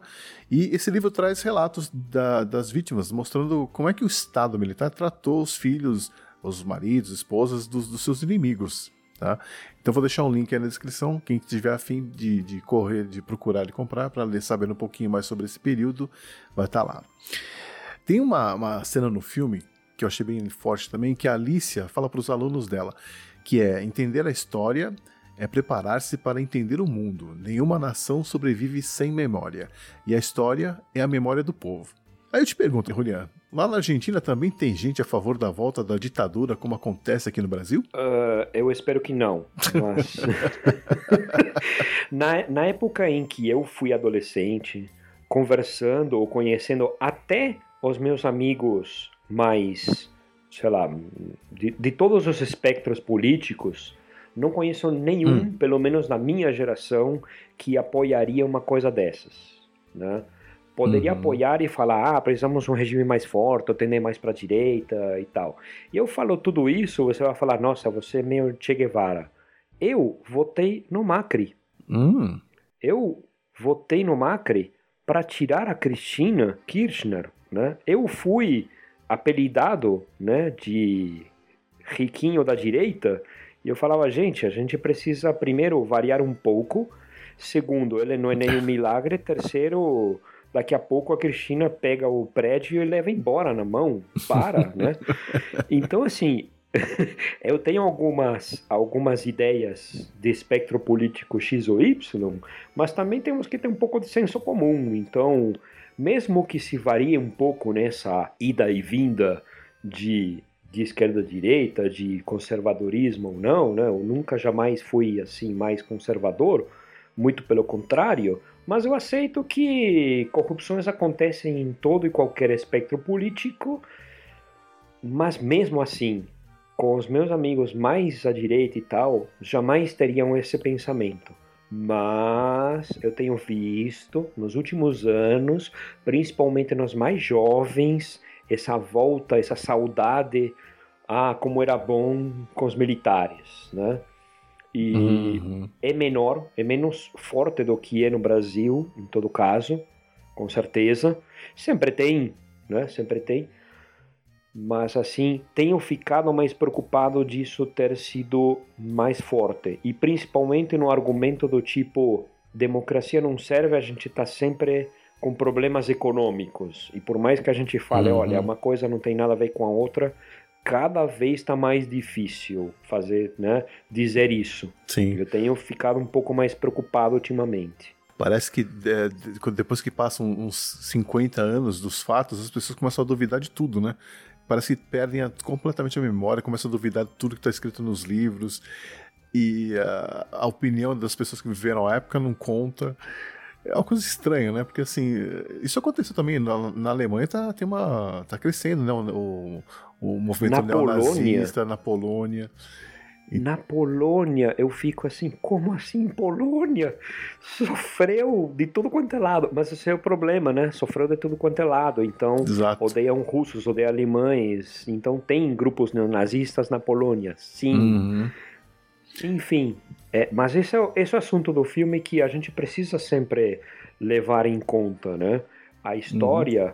a gente escreve, tem aquela, aquela discussão que os meninos levam, né? A história é escrita pelos vencedores, vencedores né, exatamente. Então, uhum. eles falam literalmente, até ficam, né? É, é, meio que escapa de um deles isso e ficam meio olhando para uhum. para lista tipo, ih, ferrou agora, né? Mas ela ela deixa passar, né? Porque já está no momento em que ela está se se questionando sobre uma série de, de coisas que ela achava que eram verdades oficiais e, e, e, certas e começa a pensar que não são tão certas, né? Mas a gente precisa pensar dessa forma a história, sempre lembrar, né?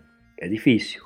E o pior que a gente, né? Uma coisa que eu gosto de lembrar, inclusive para falar, olha, não interessa o espectro político, né? O que a Rússia fez de reescrever a história, que aparece em 1984, né? Tão forte, era justamente uma autocrítica, né? O, o George Orwell, ele era de espectro de, de, esquerda, ele era marxista, só que ele vê as atrocidades todas que acontecem no stalinismo e ele meio que fala, meu, não podemos ir num totalitarismo dessa forma. Mas o que faz o totalitarismo primeiro? Ele começa a reescrever a história para que faça sentido a como ele é hoje, né? Então, tudo vai virando de, de cor conforme eu quero, né? E a gente não, não pode deixar isso uhum. acontecer. Uhum. E vem cá, o que, que você acha que aconteceu no final do filme? Porque a gente vê o final do filme em aberto, né? A, a Norma, a, no caso a Alicia, abandona. Que, quero crer eu que ela abandonou o Roberto e foi buscar a Gabi. E a gente não sabe o que aconteceu. O que, que você acha que aconteceu ali a partir daquele momento. É, eu gostei disso porque o, o filme deixa em aberto justamente uma coisa assim: olha, ficamos destruídos, porém ficou muito na cara como você pensa, como eu penso e não podemos ir adiante. Uhum. Agora começa, né, é um novo começo com uhum. outras leis. E fica em aberto o que vai acontecer, porque era como a Argentina se sentia nessa época, dessa forma, né? Uhum. É, e é o que você falou, realmente ela vai pegar a menina, mas o que vai fazer? Devolver? Criar junto? É, porque tem aquela cena que ela, mesmo depois de ter sido agredida, ela abraça o Roberto, né? É um reconhecimento tipo, eu sei que você me ama, eu sei que você ama ela, e aí ela solta ele, fala, mas não dá. Não, Exato. Você não tem o direito de fazer isso que você fez comigo, eu não quero isso é. Esses são os momentos do filme que realmente não envelhecem, né? Só nos gestos ele fala tudo, e é isso mesmo. Ela fala, olha, eu te amei, foi bom, mas desse jeito não dá mais e tchau. Acabou. O que vai acontecer? Vão se resolver de alguma forma assim, né? Provavelmente a Gabi em algum momento vai conhecer sua história, vai tentar ter uma aproximação com a avó, não, não sabemos o que mais, uhum. mas precisamos continuar e adiante enfrentando a verdade, né? Uhum. É, eu imagino que ela, de alguma forma, se. Eh, a Alicia, né? Ficar engajada mais com esse movimento das da Praça de Maio. E eu acho que ela mudaria totalmente a carreira. Não sei nem se ela conseguiria mais dar aula de história. E se desse, eu, eu acho que ela contaria uma outra história, né? Sim, já, já fica mais claro quando ela dá as notas do, do último uhum. semestre em que ela está regendo. Já não é aquele bicho-papão que queria fazer primeiro só manter a, as pessoas, né, as, a, os alunos controlados pela disciplina e sim conversando, etc. Então meio que uhum. derruba a teoria daquele menino, não, mas na na boa e dá um 10 para estimular que ele estude mais. Sim. Então é uhum. outro olhar para o estudo, né? Uhum, que é o que todo professor deveria fazer, né? Olha, ouço o que eu estou te falando, mas sempre desconfie, né? Sim, e, e... Porque eu vou te falar que coisas que eu aprendi na escola não valem mais, né? Então. Não, e também hoje em dia, felizmente, tem um, um, um plano educacional muito mais claro né, do que era antes. Não? O pessoal que fala às vezes não percebe e fala mal da educação, eu acho que ela não é pouco plural, mas tem aumentado e tem melhorado muito, na verdade, principalmente no, no, conteúdo, né? Uhum. Eu vejo hoje o meu filho aprendendo grade africana. Né? Quando que eu ia ter isso né, hoje, né? uhum. né? No, no, quando eu fui aluno, né? Então hoje tem uma integração muito muito maior. Tem problemas, claro, mas tem esse olhar de estimular ao conhecimento. Uhum. É, eu acho que o que falta mesmo é o investimento nos profissionais que estão levando a informação, né? Porque até, a, o, o, Ministério da Educação tem o, lançou a Base Nacional Comum Curricular, que é um documento bem legal, que, que tem uma proposta bem interessante. Agora, isso chega no professor como? A formação do professor, estrutura da escola, né? tudo isso influencia. E aí é que está esse buraco né? entre o que a, o, o, governo quer e o que o governo ganha, consegue né? com isso. E é difícil, né? Sim. É o velho problema do investimento. Sim, é nesse, nesse lado o governo meio que faz para inglês ver e o que deveria valorizar não valoriza, né? Bom, é isso aí. Bom, acho que agora a gente pode ir para os segmentos específicos, então. E eu convido você, ouvinte, a, a refletir e tentar responder também essas perguntas. É um exercício bem divertido e, às vezes, revelador. O filme é pesadíssimo, mas acho que a gente conseguiu ter uma conversa mais leve aqui, né, Julian? Sim, sim. No, no que a gente conseguiu, é, foi um pouco mais leve.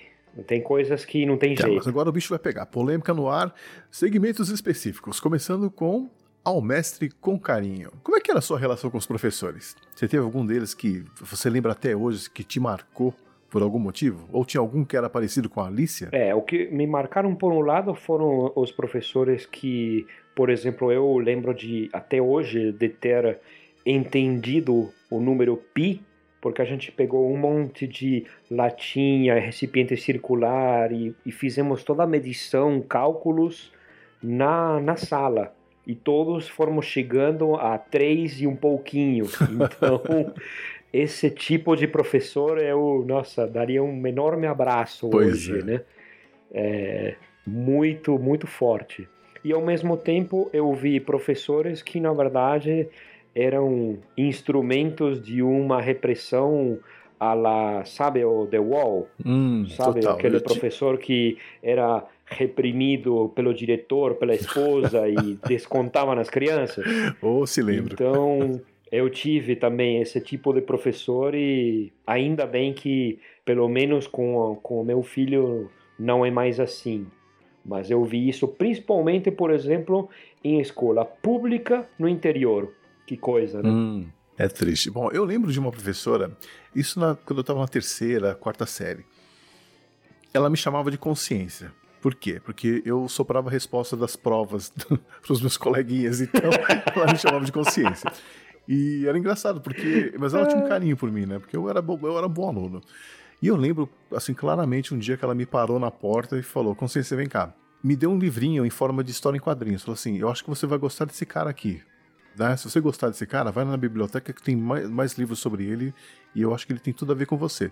E era uma biografia do Santos Dumont. Nossa. E eu lembro que eu fiquei fascinado, cara, porque eu nunca entrava na biblioteca. biblioteca era um lugar pra nerd. E nerd naquela época não era uma coisa legal, né? Não. Então, pode ser legal hoje, mas naquela época não era. E, e eu lembro de ter devorado aquele quadrinho e falei, meu, que a professora é muito legal, né? E realmente fui atrás, fui ler outros livros, acabei pegando livros que eu nem sabia que, tinham, que existiam lá. Tinha um livro do Eric von Däniken, né? Aquele Eram os Deuses Astronautas. Lembro. Cara, eu li, eu, eu li esse livro umas 20 vezes, assim, eu fiquei fascinado. Eu só não virei aquele cara que aparece no Discovery lá no, no History Channel, com o Sim. cabelão pra cima. eu quase virei aquele cara.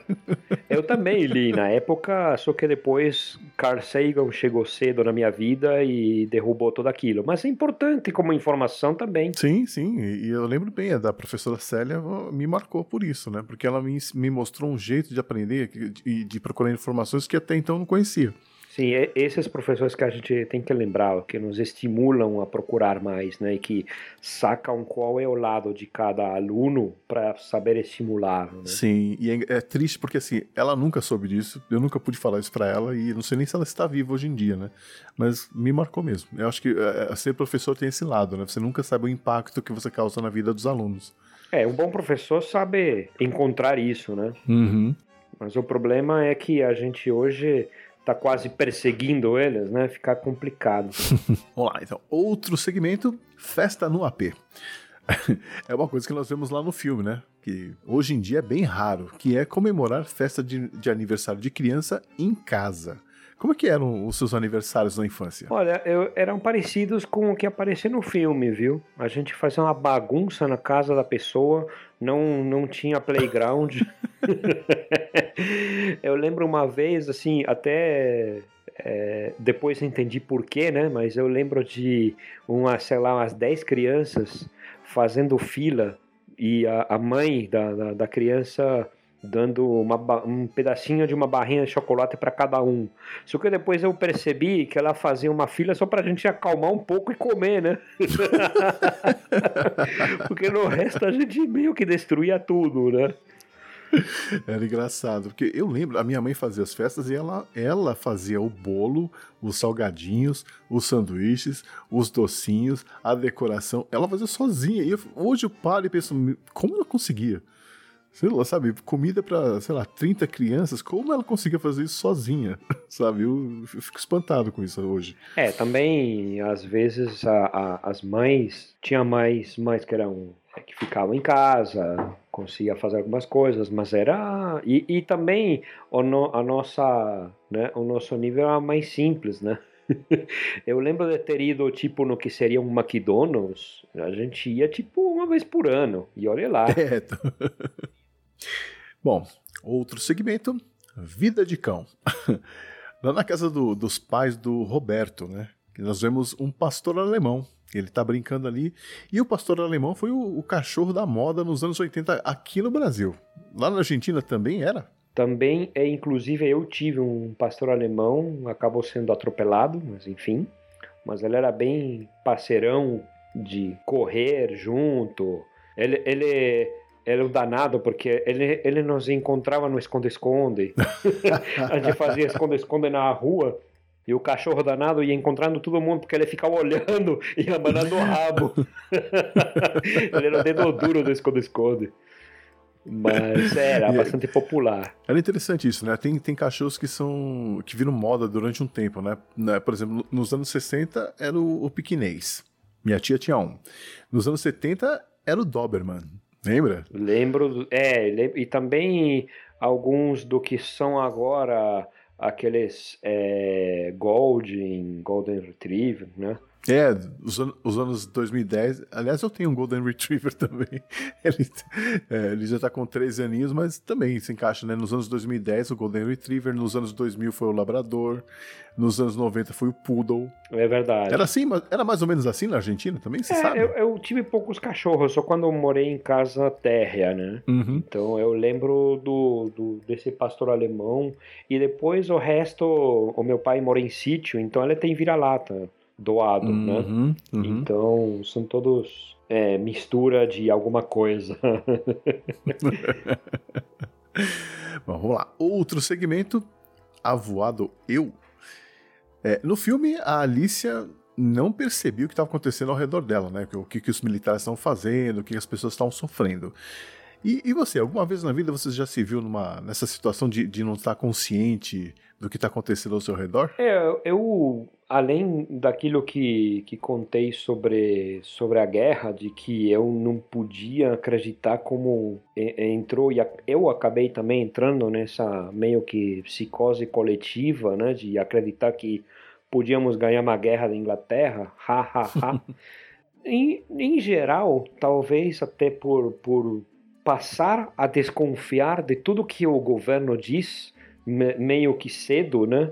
É, é, difícil, pelo menos em termos do governo, geralmente vejo os dois lados e eu sou criticado, geralmente. Então, na, na época do PT, eu era ferrenho crítico de um monte de coisas, né?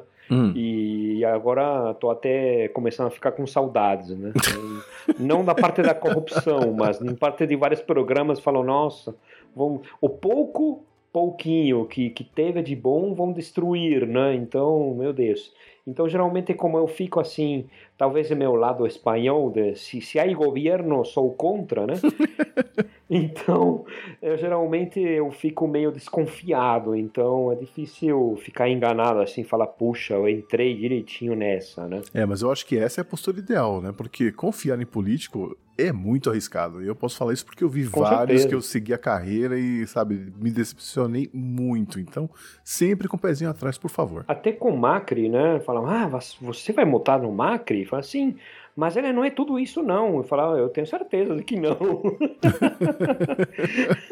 mas agora, inclusive, sei lá, é, né, menos pior do que a Cristina.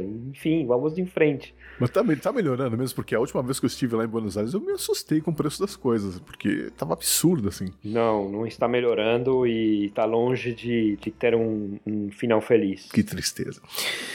É, vamos lá, outro segmento: você culpa seus pais por tudo. É, o que, que você puxou do seu pai e o que, que você puxou da sua mãe? Eu faço essa pergunta, né? Porque eh, depois eu quero perguntar se você acha que seria diferente se eles não fossem os seus pais biológicos. Olha, eu sou fisicamente se minha mãe fosse outra mãe, eu até entenderia, mas fisicamente eu sou muito parecido com meu pai, então não tem nem como dizer. a minha mãe ficava com raiva com isso, né? Mas enfim.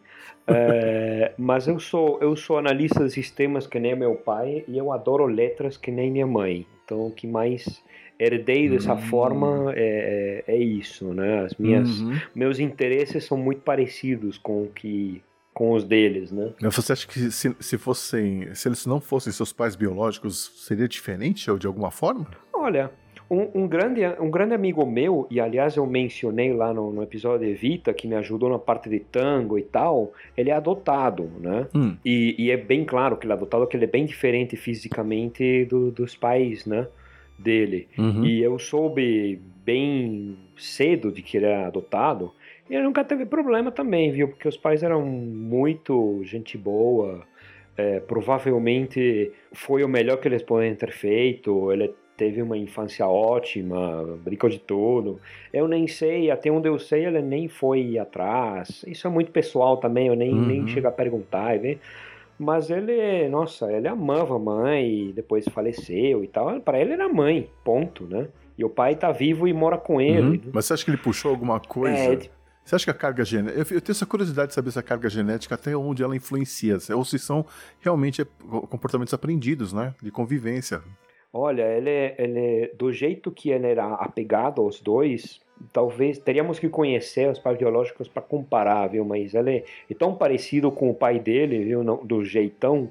então, e até é, eu tenho uma filha que é enteada, né? É. Ela tem 0% dos meus genes, mas tem a mesma personalidade teimoso igual. Nós dois somos teimosos igual, inacreditável, né? A minha esposa olha e fala: Nossa, como é que vocês não têm os mesmos genes? São igualzinhos, né? Então, a convivência faz isso, né? Pois é. E o último segmento: Hermanos na Tela. É, você tem acompanhado o cinema argentino? Olha, não, assim, não assiduamente, inclusive porque quando você muda de país, de cultura, você quer uma imersão diferente, né? Então passei uhum. muitos anos sem ver nada, vendo tudo aqui, né? Por uma série de assuntos culturais, você quer se tomar uma imersão no Brasil, né? Uhum. Mas eu, eu, eu acompanho, sim. Tem, tem a, a, inclusive filmes novos que tenho visto, etc. Né? Uhum. E assim, que filmes você recomendaria para alguém que nunca assistiu um filme argentino na vida? Porque tem muita gente que tem preconceito. Olha, se tem preconceito, tá muito errado, porque somos. Assina embaixo. Es, es, é, somos muito parecidos no, no jeito, na cultura, é, em se ferrar com governos, é a mesma coisa. E o que eu sempre digo também é que parece que a gente briga para ver quem tem um governo pior, né? É, é, difícil, é uma briga difícil, viu? É difícil. E olha, para quem não, nunca viu nenhum filme argentino, eu recomendaria dois: O Filho da Noiva e O Segredo dos Seus Olhos. Ah, os dois com o Ricardo Darim. Os hum. dois com o Ricardo Darim, com várias atuações fabulosas.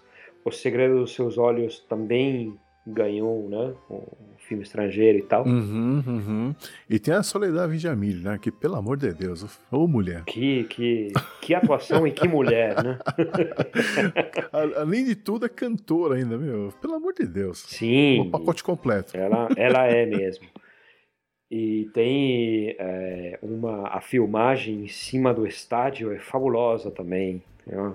Ah, aquela cena incrível, cara. Realmente. Quando eu vi no cinema, na hora que, que a cena tava terminando, eu olhei para um lado, para o outro e falei: Você viu isso, cara? Que, que sensacional isso! Isso é meu, maravilhoso. Cara. Sim, sim, maravilhoso. E tenho um outro filme novo que também está Ricardo Darim, que eu recomendaria, que se chama Kamchatka. Esse eu não vi ainda. Que é um nome, não, é o nome de uma regiãozinha que tinha no jogo que era o ar lá, que chama Tag Hum. É um paizinho que fica meio na, na ponta da Rússia, que é difícil de chegar. E tem toda uma, uma comparação, também tem a ver com, com a ditadura e com o pessoal fugindo, etc. Tem uhum. toda uma uhum. comparação com isso, é bem legal. O filme é bem novo, é de 2013, eu acho. Do outro lado, bastante mais forte, está Garagem Olimpo. Ele conta uma história de um, de um local de detenção que existiu de verdade e conta a partir de alguns sequestrados, né? Uh, então a gente sente muito mais a tensão entre né, torturado e torturador, é bastante mais forte a história, é, é bastante realista. Então tem essas duas recomendações, digamos, para entender como foi essa parte mais dura, né, da perseguição política na ditadura. E, bom, eu, eu, eu sou suspeito, eu gosto de vários filmes do Darim, mas eu, o primeiro que ele fez com a, inclusive com a Soledad Vigamil, né, que é o, o, aqui saiu como O Mesmo Amor, A Mesma Chuva, uma coisa assim, que é, é muito bonitinho. Então, se você gosta de comédias românticas, procure a carreira do Darim, é bem legal, porque ele tem vários filmes diferentes, né? Então, você pode assistir esse, tem um outro bonitinho que é um conto chinês, né, que é bem bonitinho. Sim, muito engraçado. É, muito bom. Nove Rainhas, que é um filme super inteligente, super legal. Te, é, para, para aqueles que já falam, poxa, já vi tudo isso, Julian, me fala um nome de algum filme mais estranho assim, que, olha, um filme que eu, eu posso dizer assim, eu recomendaria, se não viu, pro Matias Pinto do Xadrez Verbal, para dizer assim, supra-sumo de alguém que conhece mesmo assim a América Latina, eu recomendaria dois filmes que, se não viu, veja.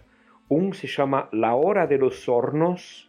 Hum. É um filme dos anos 60, meio panfletário, mas em termos assim da investigação é, e das cenas é bem bem forte. É uma crítica ao capitalismo do lado peronista, etc. Mas assim, uhum. como filme, como realização, até do tipo panfletário de ser, é excelente além de ter entrevistas muito boas, é de Pino Solanas, e o outro também de Pino Solanas, que é mais um pouco mais popular, digamos, e é excelente também, que se chama Tangos, El Exílio de Gardel. Ah, sim, esse, esse eu vi. E ele conta uma história entre os exilados e ao mesmo tempo muitos heróis, digamos, argentinos foram exilados, entre eles Gardel, que ficou na França, é, San Martín, que é o libertador e também morre fora do país, morre na França também.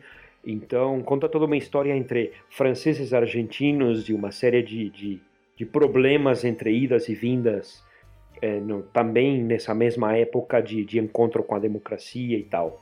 E é um filme uhum, fabuloso. Uhum. Aliás, esse filme é 80, dos anos 80 também, não é? Sim, sim. Eu acho que é de 86, eu teria que ver. Mas é nessa época também. Uhum. E é isso aí. Então, recomendações dadas, você tem mais algum recado pro pessoal aí? Olha, eu primeiro que eu tenho que falar é agradecer pela oportunidade. É uma honra estar aqui no 80 Watts. Eu sou admirador fanático do teu trabalho. Oh, obrigado. É, também, obviamente, saudosista. É, os anos 80, eu, eu sou mais anos 70, mas pode ser anos 80 também.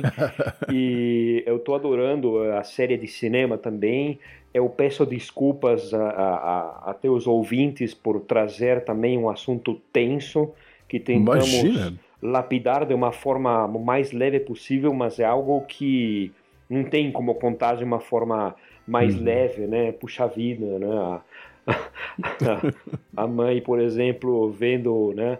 É, piloto sumiu e outros assuntos assim mais, mais legais, mas para mim sobrou esses assuntos tensos, eu né? Prometo Fazer que eu convido você para um outro bem mais levinho pra gente dar risada e tirar sal e falar bastante bobagem.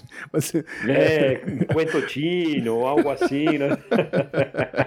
que também é mais leve, mas não, eu, eu te agradeço e realmente é uma história para ser contada, de fato, é algo muito relevante hoje para a gente lembrar, uhum. obviamente que, que é um filme ideal para contar toda uma história é, de como a gente precisa é, levar a história a sério e é, uhum. esse é o assunto do filme, né? A história oficial não é história, é a história que conta ao governo para se sentir bem sobre essa história, mas uhum. isso não é história, né? E, bom, eu é que agradeço, Julian, por você ter topado participar e vir aqui contar a sua história oficial, né? Uma história, como eu disse lá no começo, você é testemunha ocular da história, passou sentindo a pele ali o período e viu toda essa transformação desde então, né? Então, acho que essa sua vivência enriqueceu muito a conversa, então, muito obrigado mesmo. E pode Pode postar que eu vou chamar você. Eu, eu tô até com uns filmes na, na cabeça já pensando, ah, será que o Julian curte uns tiros lá no Duro de Matar? Essas coisas assim. é, eu teria que ver de novo para lembrar, né? Mas tem, tem vários filmes dos anos 80, justamente até no Brasil também, essa explosão de poder falar de tudo, né? Trouxe muitos filmes riquíssimos, né? Uhum. É, eu ainda não fiz nenhum filme nacional porque não tem nenhum disponível em lugar nenhum, né? Tipo, no, na Netflix, no YouTube, não tem filme nacional dos anos 80. Mas tem muitos Nossa, filmes. Nossa, sério? Eu não lembro, teve nem o Bete Balanço, que é um filme talvez mais né, famosinho desse, da, da, da, dos filmes para jovens. Mas não tenho visto, não. Na Netflix eu não vejo nenhum, praticamente. Que coisa. Que é triste, né? É preciso escrever uma cartinha lá pra Netflix. Mas fica aí, então, dado o aviso, será convidado pro futuro, sim. Obrigado. Mas por enquanto, será uma obrigado honra. pela participação. Valeu mesmo, cara. Imagina, de nada. E para os ouvintes, bom, se quiserem ouvir é, a gente, eu fico no podcast Por Outro Lado, nos seus agregadores, está no Spotify também, está nas principais é, agregadores todos, iTunes, etc. E bom, também no Twitter podem me procurar como Gaucho de Toaja ou arroba jcatino ou por procurar pelo perfil do podcast que é Por Outro Lado Pod. E se eu não estou nessa rede é porque eu não quero estar lá, então eu estou no Twitter e no Instagram, ponto final. é isso aí. Eu também tô quase seguindo você, viu? Aqui no Don't Talk também, se você tem é, interesse não em ouvir, mas em ler, o Julian fez uma transcrição do episódio da Evita, né? Que eu achei bem legal, cara. É, eu, eu, eu peguei essa ideia de um outro podcast em espanhol que se chama Radio Ambulante. Então, ah, também adoro, para aqueles que são que, que gostam de aprender a língua ou estão querendo ver, eles fazem transcrições. E eu fiz a transcrição primeiro porque é, meu sotaque não, não ajuda muito, né? Mas segundo ah, porque eu faço uma pauta completa, né? Então quero depois manter aquilo é, em, em, texto, mas existem podcasts em espanhol onde eles fazem as transcrições e você pode ouvir e ir lendo também e falar, ah, peraí, esse pedaço não entendi direito. Vai lá e, e veja a transcrição. Acho que é uma ferramenta super útil. Muito legal mesmo. É, e esse episódio, inclusive, conta com participações da, das meninas lá do papo delas, né? Sim. E também da Cintia do Pudimcast. Exato. A Cintia e a, a, a Patsy, Ingrid, a Cafeína. Beijo, meninas. Muito obrigado. Não, o Julian é, é, tem ótimos contatos na podosfera, né? Sim.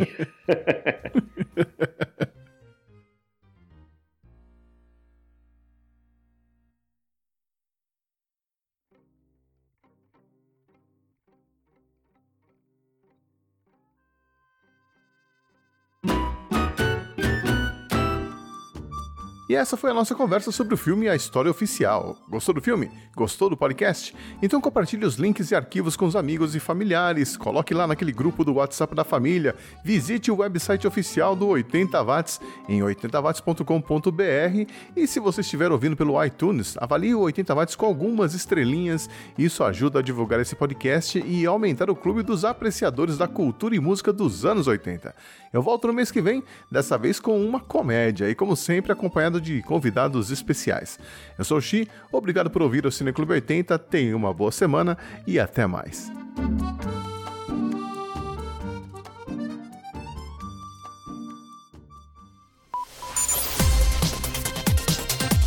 Cineclube 80